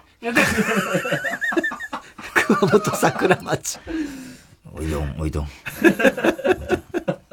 福岡の中洲太陽映画劇場。鹿児島か。鹿児島だね、おいどんはね。ヨコちゃん頼むよ。沖縄の桜坂劇場。はい。そして今回から岡山の東宝シネマズ。来ました、凱旋だよ、だからそうだね、ウエストランド。よかったね、これね。はい。相田翔吾。頼むぞ。相田翔吾さん。ね、赤いスーツ着て。ね。追加されましたので、全国25館で上映でございます。開演時間は午後7時30分です。皆さんマスク着用の上で、まあこれももうそろそろね、だいぶもうね、もうちょっとの辛抱ですけどもね、はい、各映画館の感染症予防ガイドラインにご協力ください。以上、2月10日来週金曜日開催、タイタイシネマライブのお知らせでした。あゆか、まあ、亡くなっちゃったね。亡くなっちゃったね。ね、早いね。だから高橋幸宏さん亡くなってね、あゆかさん亡くなって、ちょうど80年ぐらいからの音楽シーンがガラッと変わった辺のね、最先端っぽいイメージ。実はあんまり、ニュースにはあんまなってないけど、三谷昇さんっていうね。三谷昇さんね。もう、怪優ですよね、怪演で。あの人は90歳だったんですよね。でも本当に、演劇集団演とかにも所属してた時期もあって、まあなんつったってどうですかでんのね、あの演技はね、ほんとすごかったね。もうとにかく怖いんだよ。三谷さんの顔が怖くて、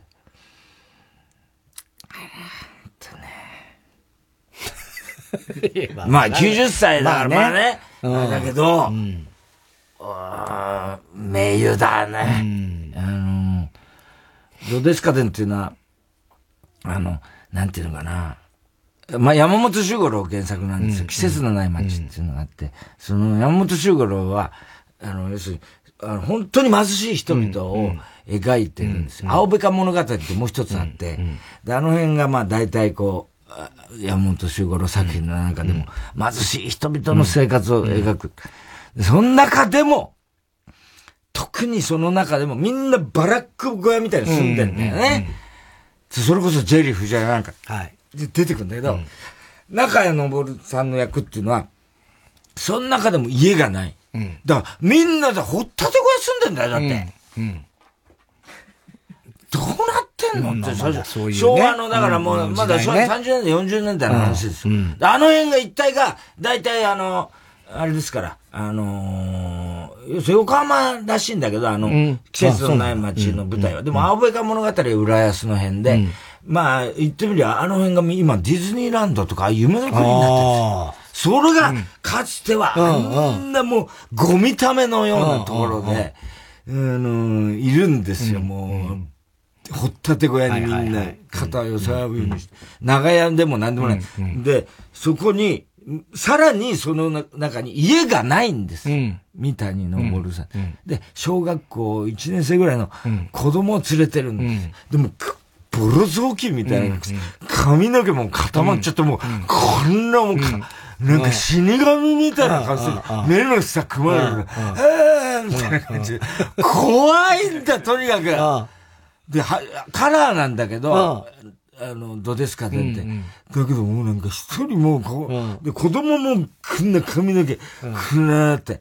それがさ、君ね、子供に言うわけで、今度建てる家のことだけどね、家なんか建てられるわけないだろお前ねっていう、こっちはもう見てる方思うわけ。ボロボロのところで、ゴミの上で、子供がきゃ切った中で、その家に今度建てる家のことだけどね、こんなもんはどうだろうって言うわけ。子供がさ、お父ちゃん、そうだね、それがいいよ。やっぱりね、門はやっぱりね、西洋のロココ調で、スペイン風がいいかもしれないね。もう、夢見てる。しかも、かつてはインテリだったんだろうなっていう役なんですよ。だからいろいろ知ってんの、建築のこと。日本の家屋はね、君、子供に言うんですよ。日本の家屋っていうのはね、谷に作るのが、普通なんだよ。これ日本民族のね、特徴なんだよ。というわけ。だけどね、西洋はね、丘の上に作るんだよ。これが西洋人の強さの特徴なんだよ。そう、息子がさ、息子はどうでもいいんだよ、そんなこと。そんなことどうでもいい。今日何が食えるかなんだ、息子は分かってんの、小学校1年生ぐらいで。で、息子が全部、食べ物をさ、物をもらいに行って、やって、親父は何にもしない。元インテリで、夢ばっかり見てんの。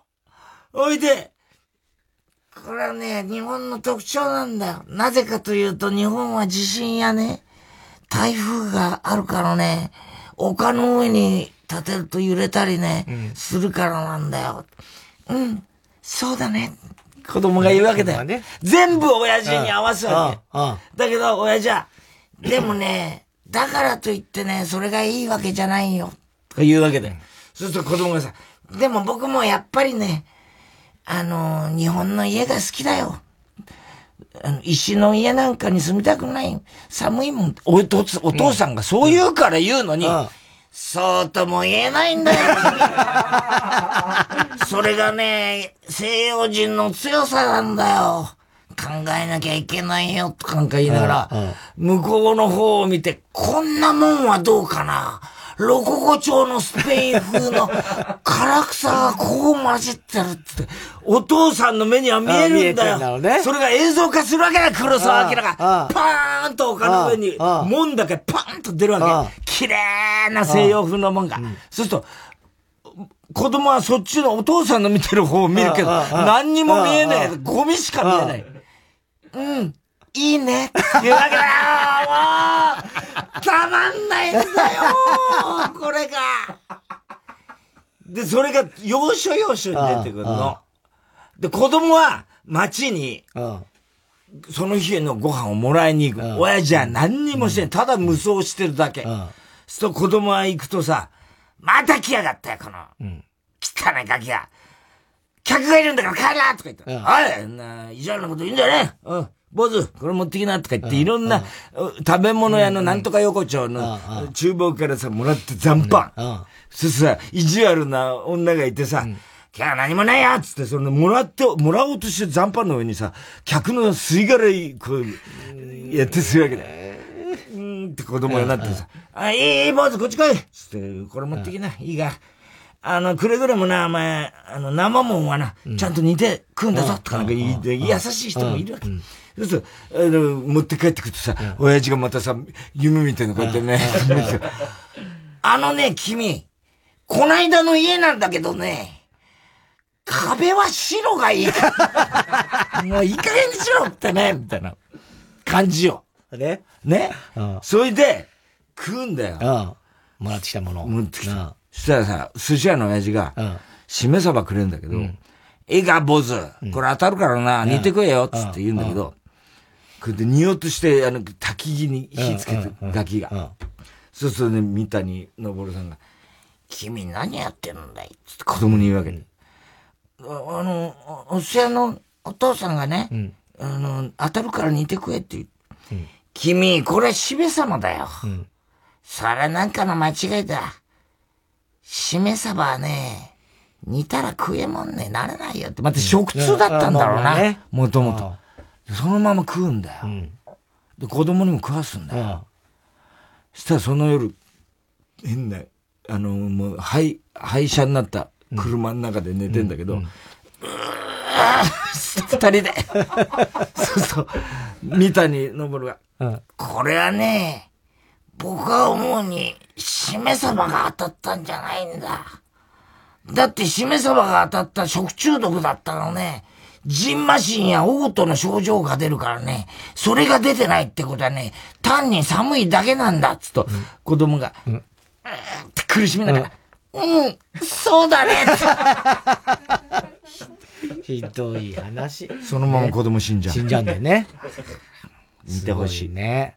開演ですよ。衝撃的なね。何にもできない、子供はあーって言い出したら、ふわーって逃げちゃうから最後ひどいんだからどうですかね。それが今夢の国ですよね、ディズニーランドね。ちょっと見てほしいなあれはな。ではコーナー行きましょう。哲学的。はい、太田さんが流行らせようとしているギャグ、哲学的。このギャグを もっと使う機会を増やすために皆さんからも自分の哲学を募集しております。ラジオネームキャラメルパパ、うん、現実世界で言えない本音をネットに書き込んでいたはずなのに、いつの間にかネットでは言えない本音を現実世界で話すことも増えている。哲学的。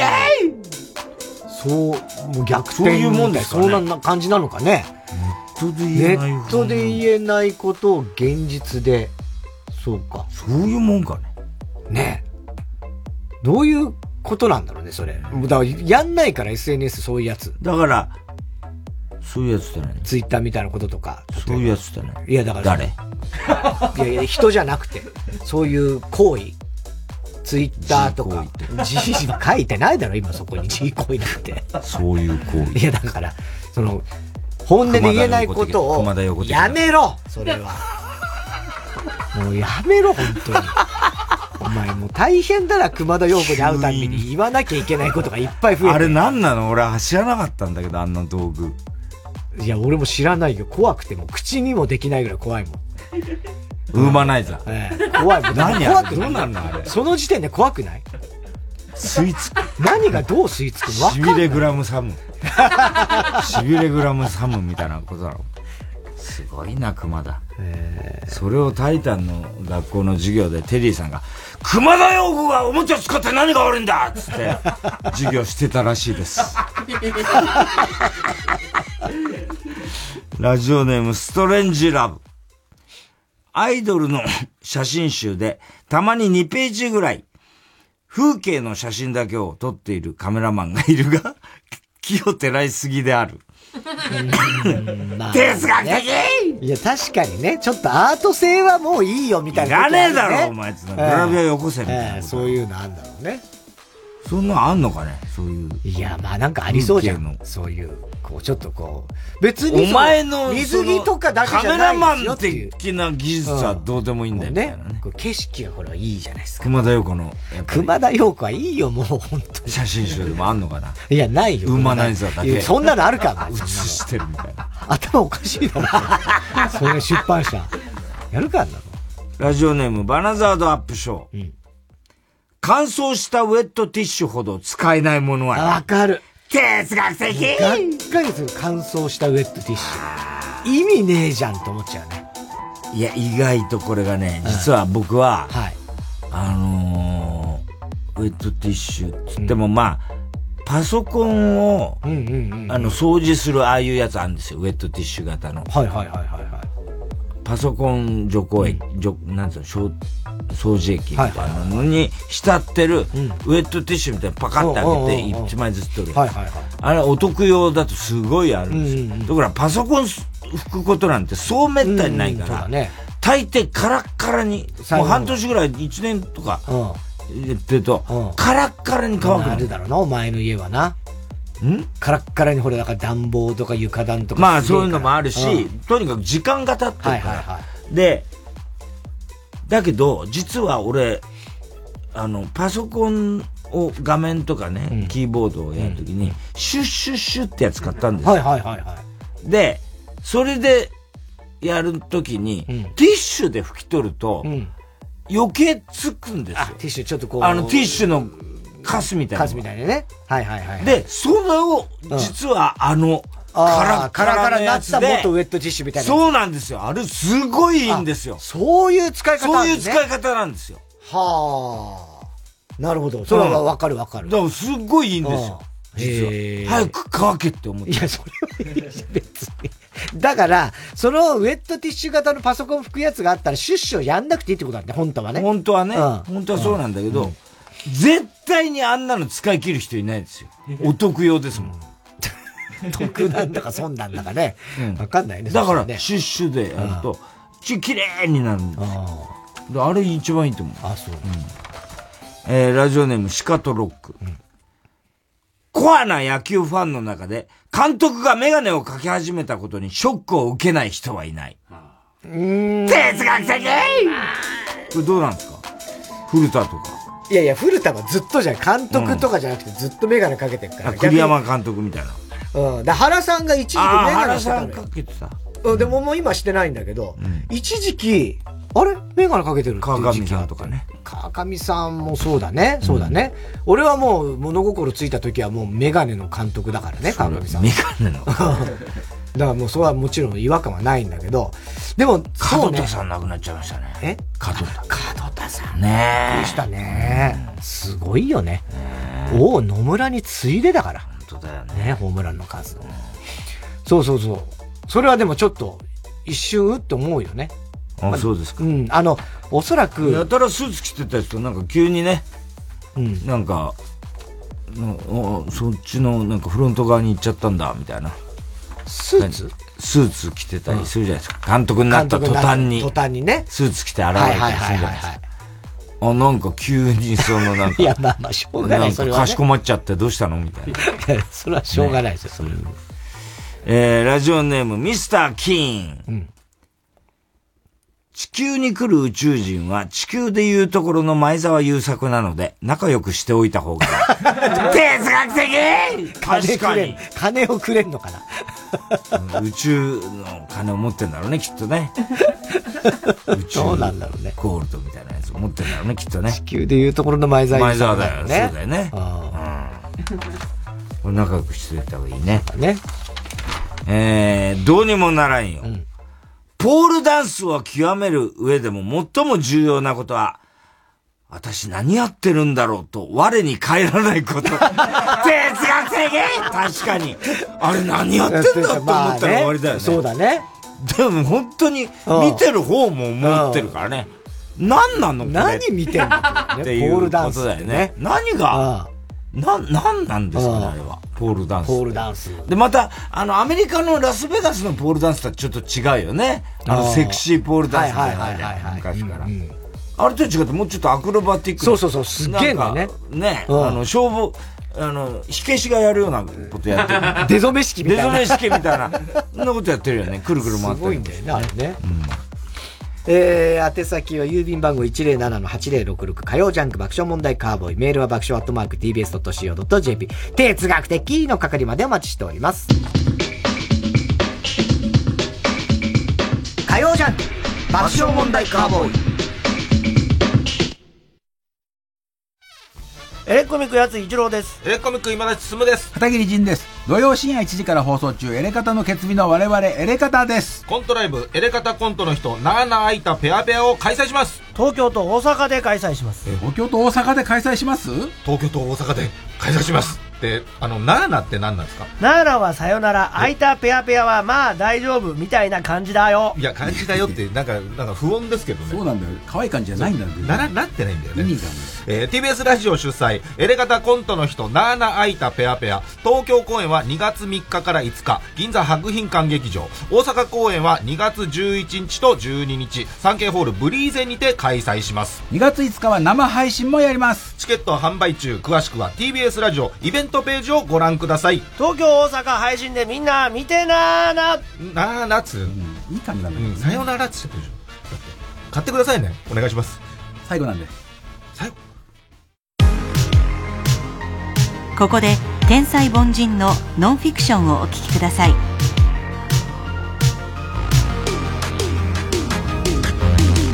しょうもない差し替えとエンドにがっかり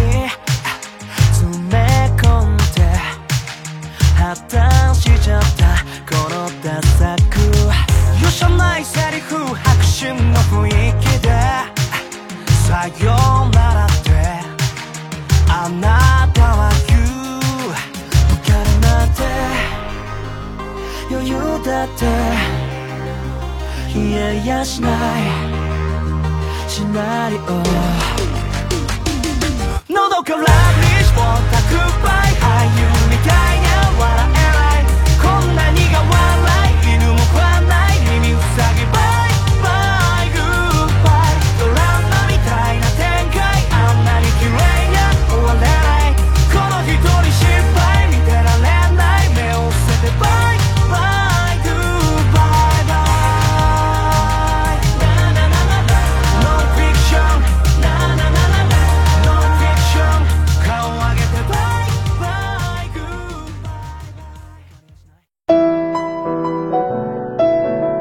ジャズピアノ界の重鎮待望の来日 TBS ラジオ公演ブラッドメルドー in Japan 2023 2月3日はピアノソロ5日6日は with オーケストラ東京オペラシティコンサートホールで開催 with オーケストラのプログラム詳細は公式ページをご確認ください詳しくはサンライズプロモーション東京 0570-003337 0570-003337 または TBS ラジオホームページのイベント情報まで火曜じゃん爆笑問題カーボーイ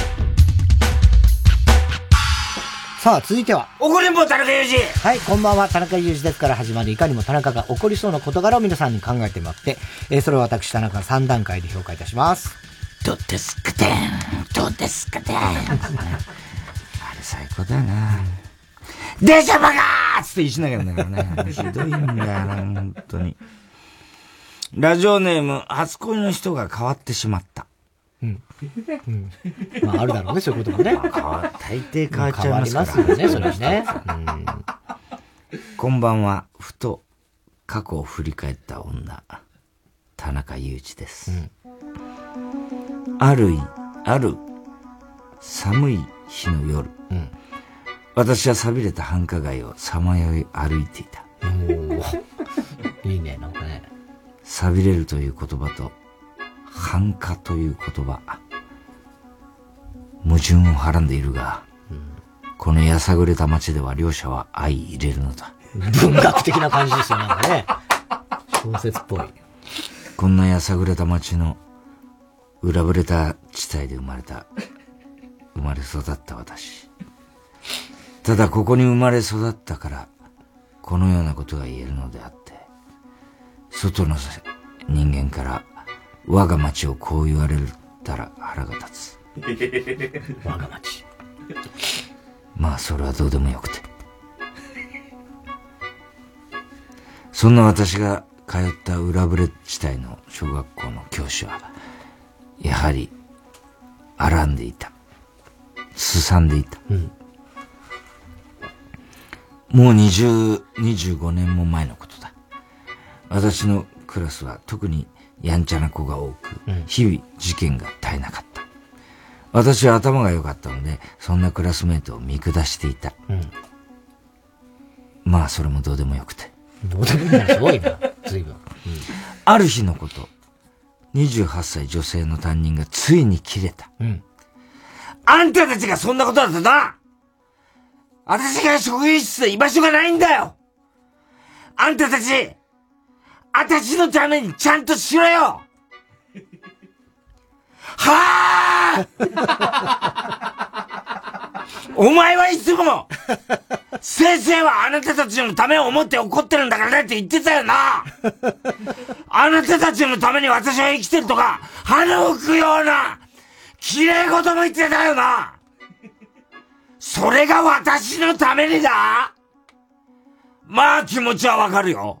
それが本音なんだろうよ。でもな、それだけは言っちゃいけないんだよ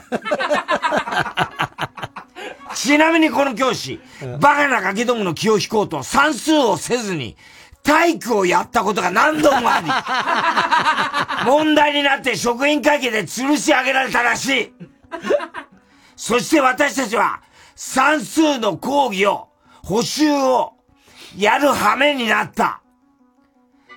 うわーお前が職員室で居場所がないのはな、そういうとこなんだよ。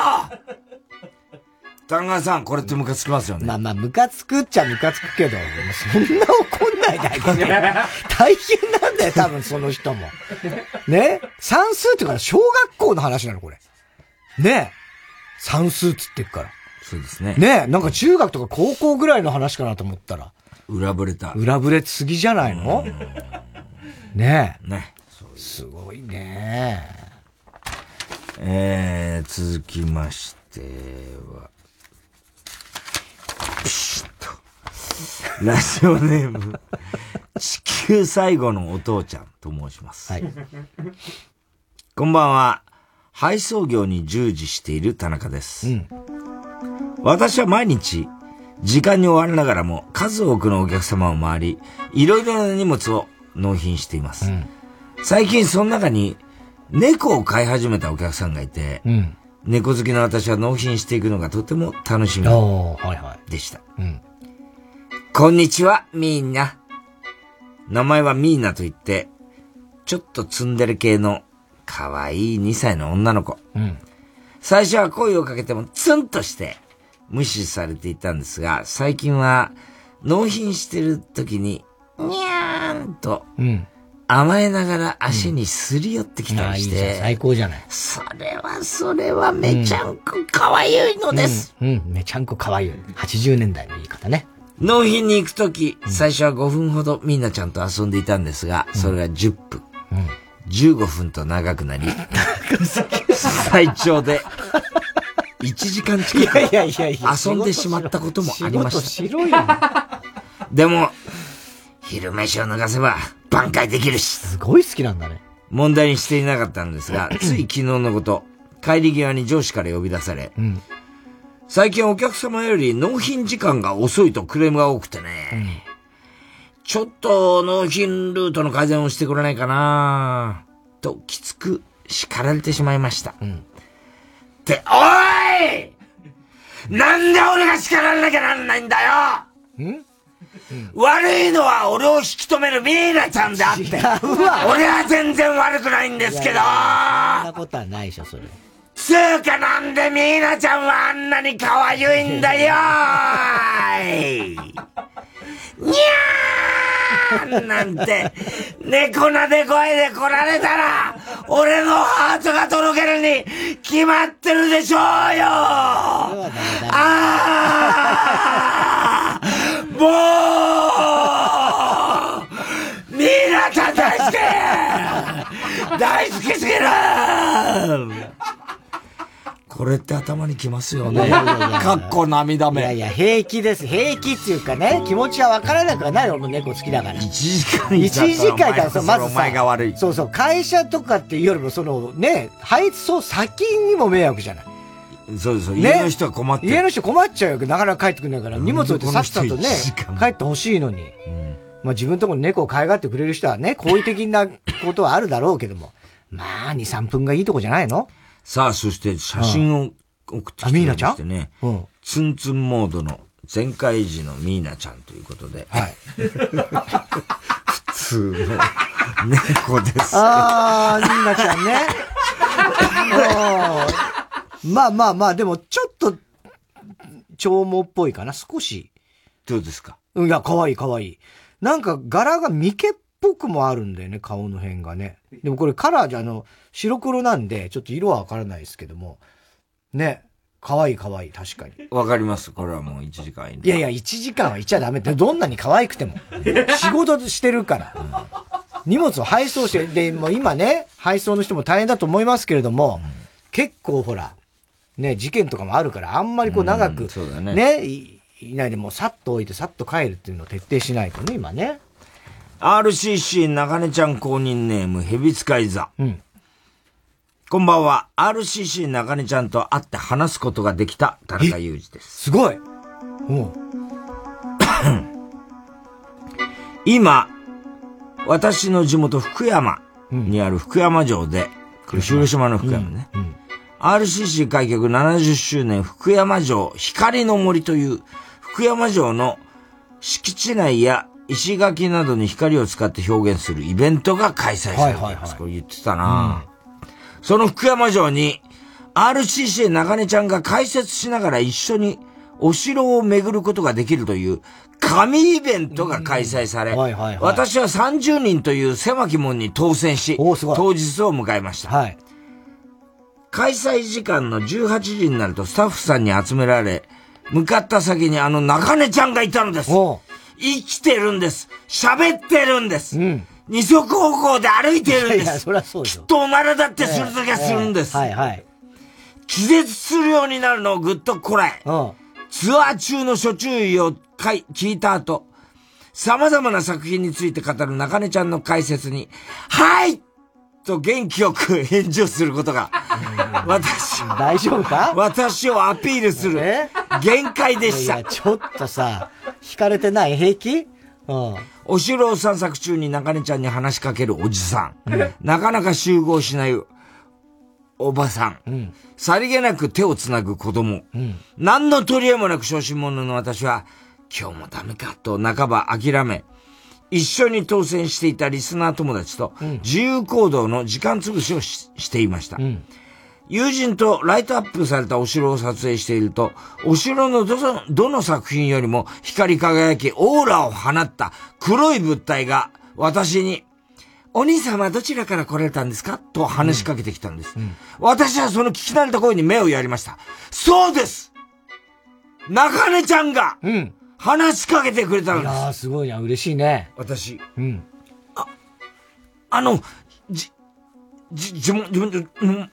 地元の人間です。うん。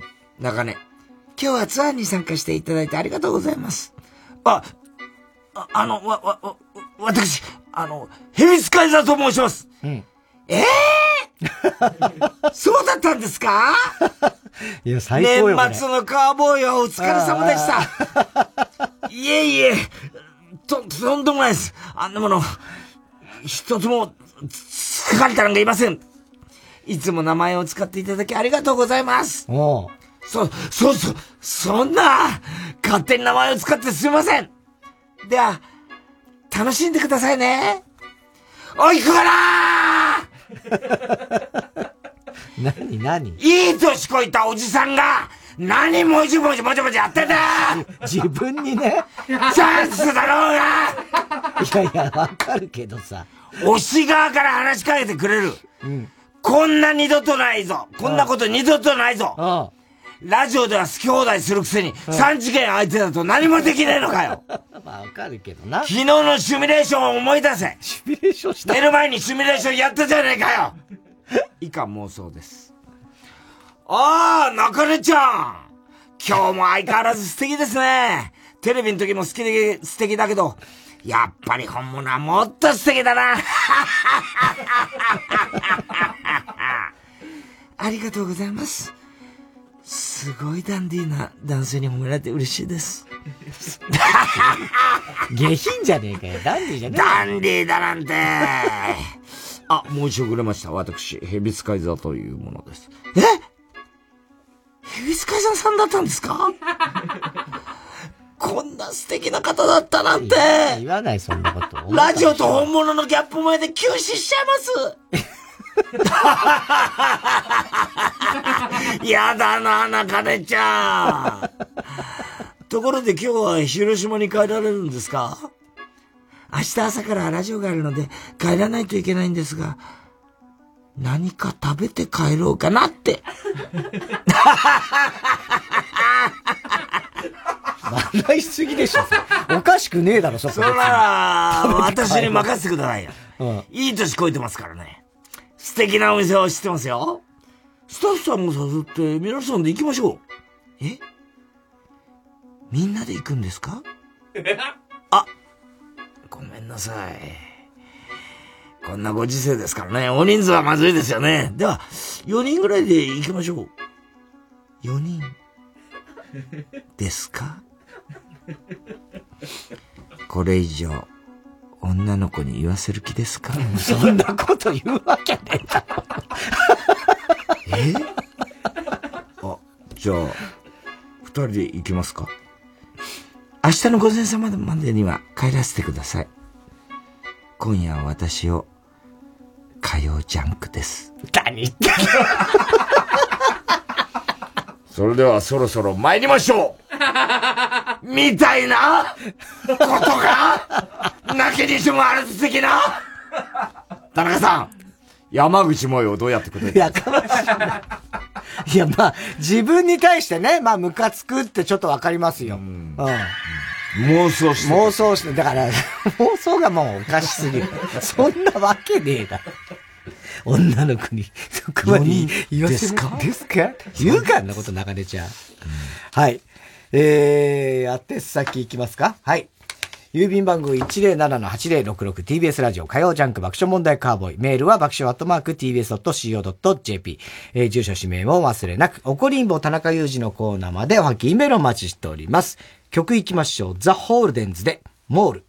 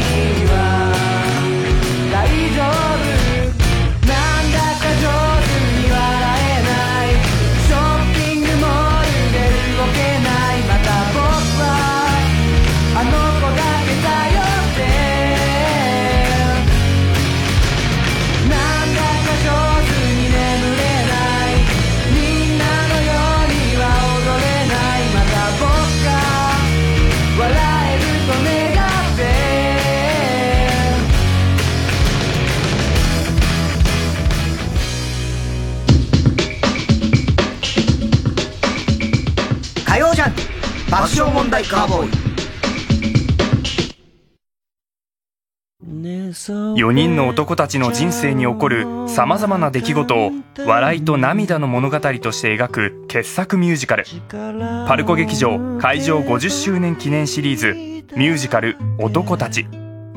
作・演出岩井秀人、音楽前野健太、出演ユースケ・サンタマリア、藤井隆、吉原光夫、大原桜子、川上由里、橋本聡ほか。TBS ラジオ公演で3月12日からパルコ劇場で上演。詳しくは 03-3477-5858 パルコステージまで。 905FM954AM TBS ラジオ。毎週金曜夜12時からのマイナビラフターナイトでは、今注目の若手芸人を紹介しています。カチュウの目覚まし時計がチリリリリリリリリリリなん芸人とリスナーこそ東大に行け。マイナビラフターナイトは毎週金曜夜12時から TBS ラジオジャンク。この時間は小学館、三話シャッター、フルタイムシステム他各社の提供でお送りしました。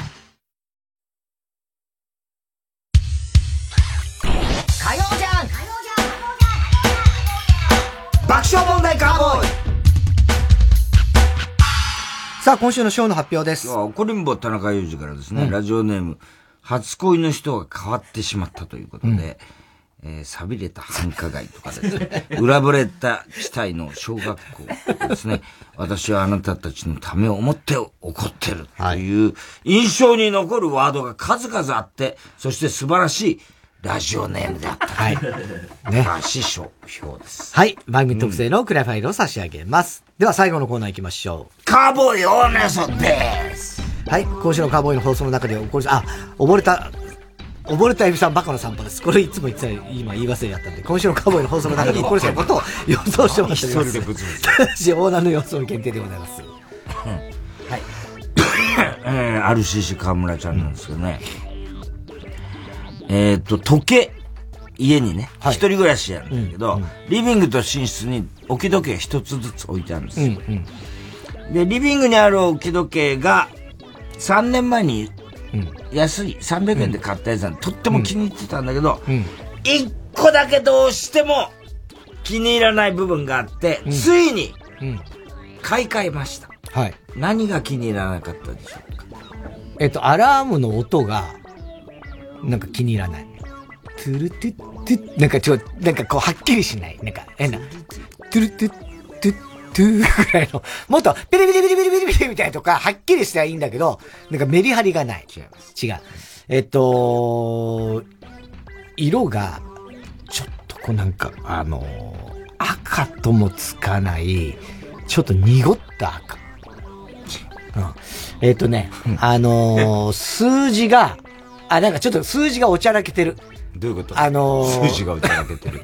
文字盤があるじゃない、うん、12とか1とか2とか書いてあるでしょ、その数字が、なんか目があってニコニコしてる顔が書いてあって、その文字盤の数字が嫌だ。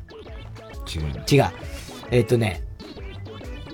う。なんか上のこう、ボタンみたいなあるでしょ、目覚ましみたいに押すとこ。うん、そこが、なんかしないけど、トカゲの形してて、それが気になる。なんで最初から買うんですか、正解はですね、明かりが強すぎた。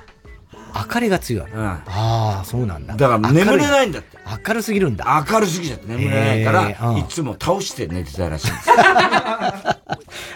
早々と買い替えるけどね。で、中根ちゃんが驚いちゃったんだ。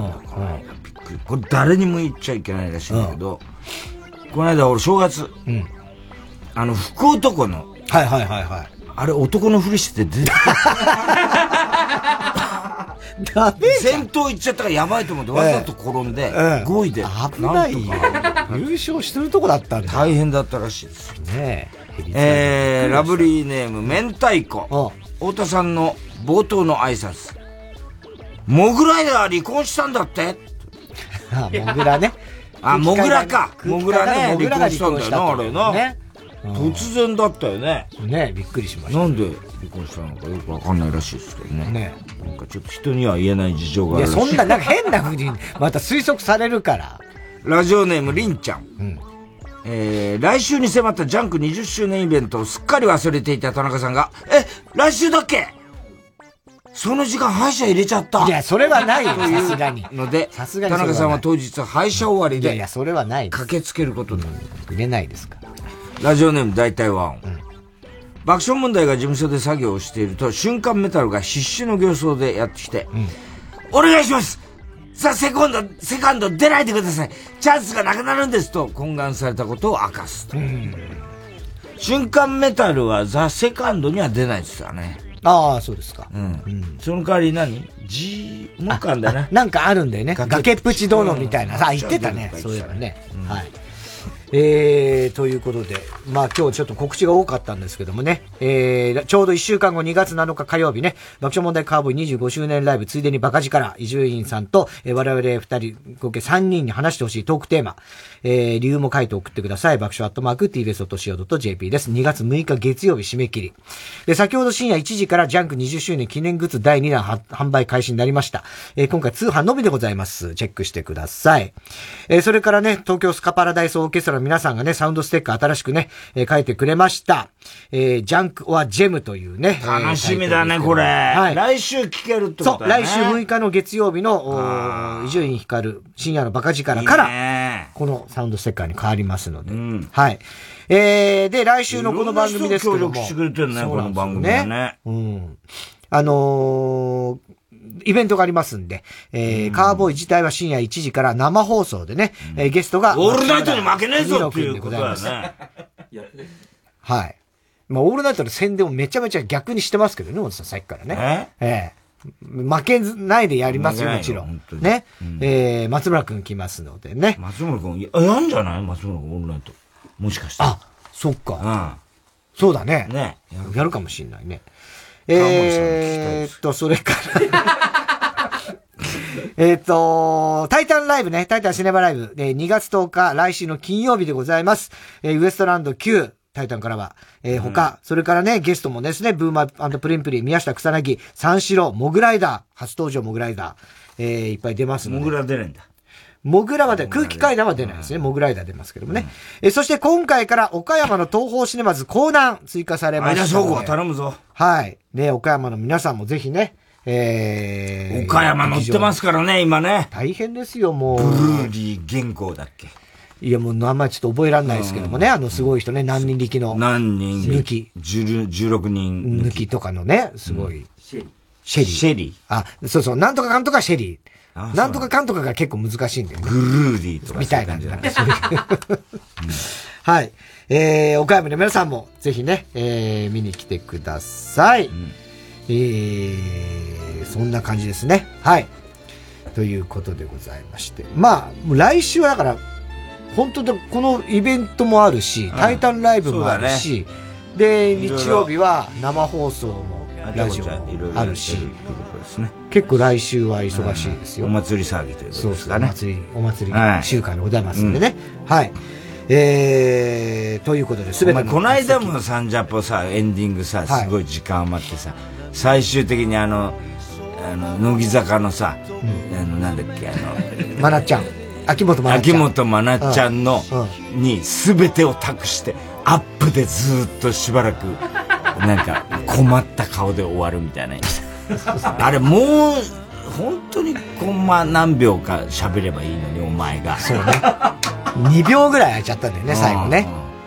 そうその前に俺なんか喋っちゃって、あ、もうこれでもう終わりだなって思って、であれって本当バツッと切られるやつが、でいつもほら泰造君とか話してる途中にバッサリ切るみたいなのあるんだけど、真面目なちょっとテーマだったからあんまそういう感じもできないなと思って、それで最後なんかこうまとめた感じにして、これでいいかなと思ったら2秒ぐらいあったんですよ。もう一言言えばいいのに、それだったらそのまま秋元真夏ちゃんの何にも出てこなかった、無音で CM みたいな。サリナがうるさかったね。うわーっつって、怖いわみたいな。ということでございまして、すべてのあさき郵便番号 107-8066 TBS ラジオ火曜ジャンク爆笑問題カーボーイ、メールは爆笑アットマーク TBS.CO.JP です。太田さん、明日は水曜ヤングじゃん。山里、お前なんか番組あるんだろ、昼の朝ね、子供預かるけどいつ行きゃいいのかな。山里亮太の不毛な議論です。いやー、一杯いきますか。はい、ちょっと店員さん、こっちチューハイちょうだい。喜んでー。あ、こっちもチューハイちょうだい。なんじゃんねー。なんだってこっちもチューハイちょうだい。アジャコンガーアジャコングっつったよね。喜んでー。こっちもチューハイちょうだい。アジャコンガー。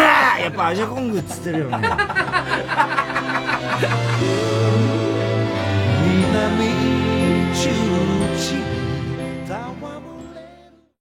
住まい探し、いろんな物件があって迷ってしまうそこのあなた、物件数ナンバーワンのスーモは検索方法もたくさん。地図をなぞって探したり、こだわりの条件や通勤通学時間からも絞り込めちゃう。探しやすいね。住まい探しはスーモで検索。リクルート TBS ラジオ公演、木下グループプレゼンツ新作歌舞伎ファイナルファンタジー10。日本が生み出す究極のファンタジーがここに開幕。3月4日土曜日から IHI ステージアラウンド東京にて上演。詳細は TBS チケット FF10 歌舞伎で検索。劇場で待ってるっす。 90.5MHz TBS ラジオ総合住宅展示場 TBS ハウジングで、あなたも夢を形にしませんか。 TBS ハウジング3時です。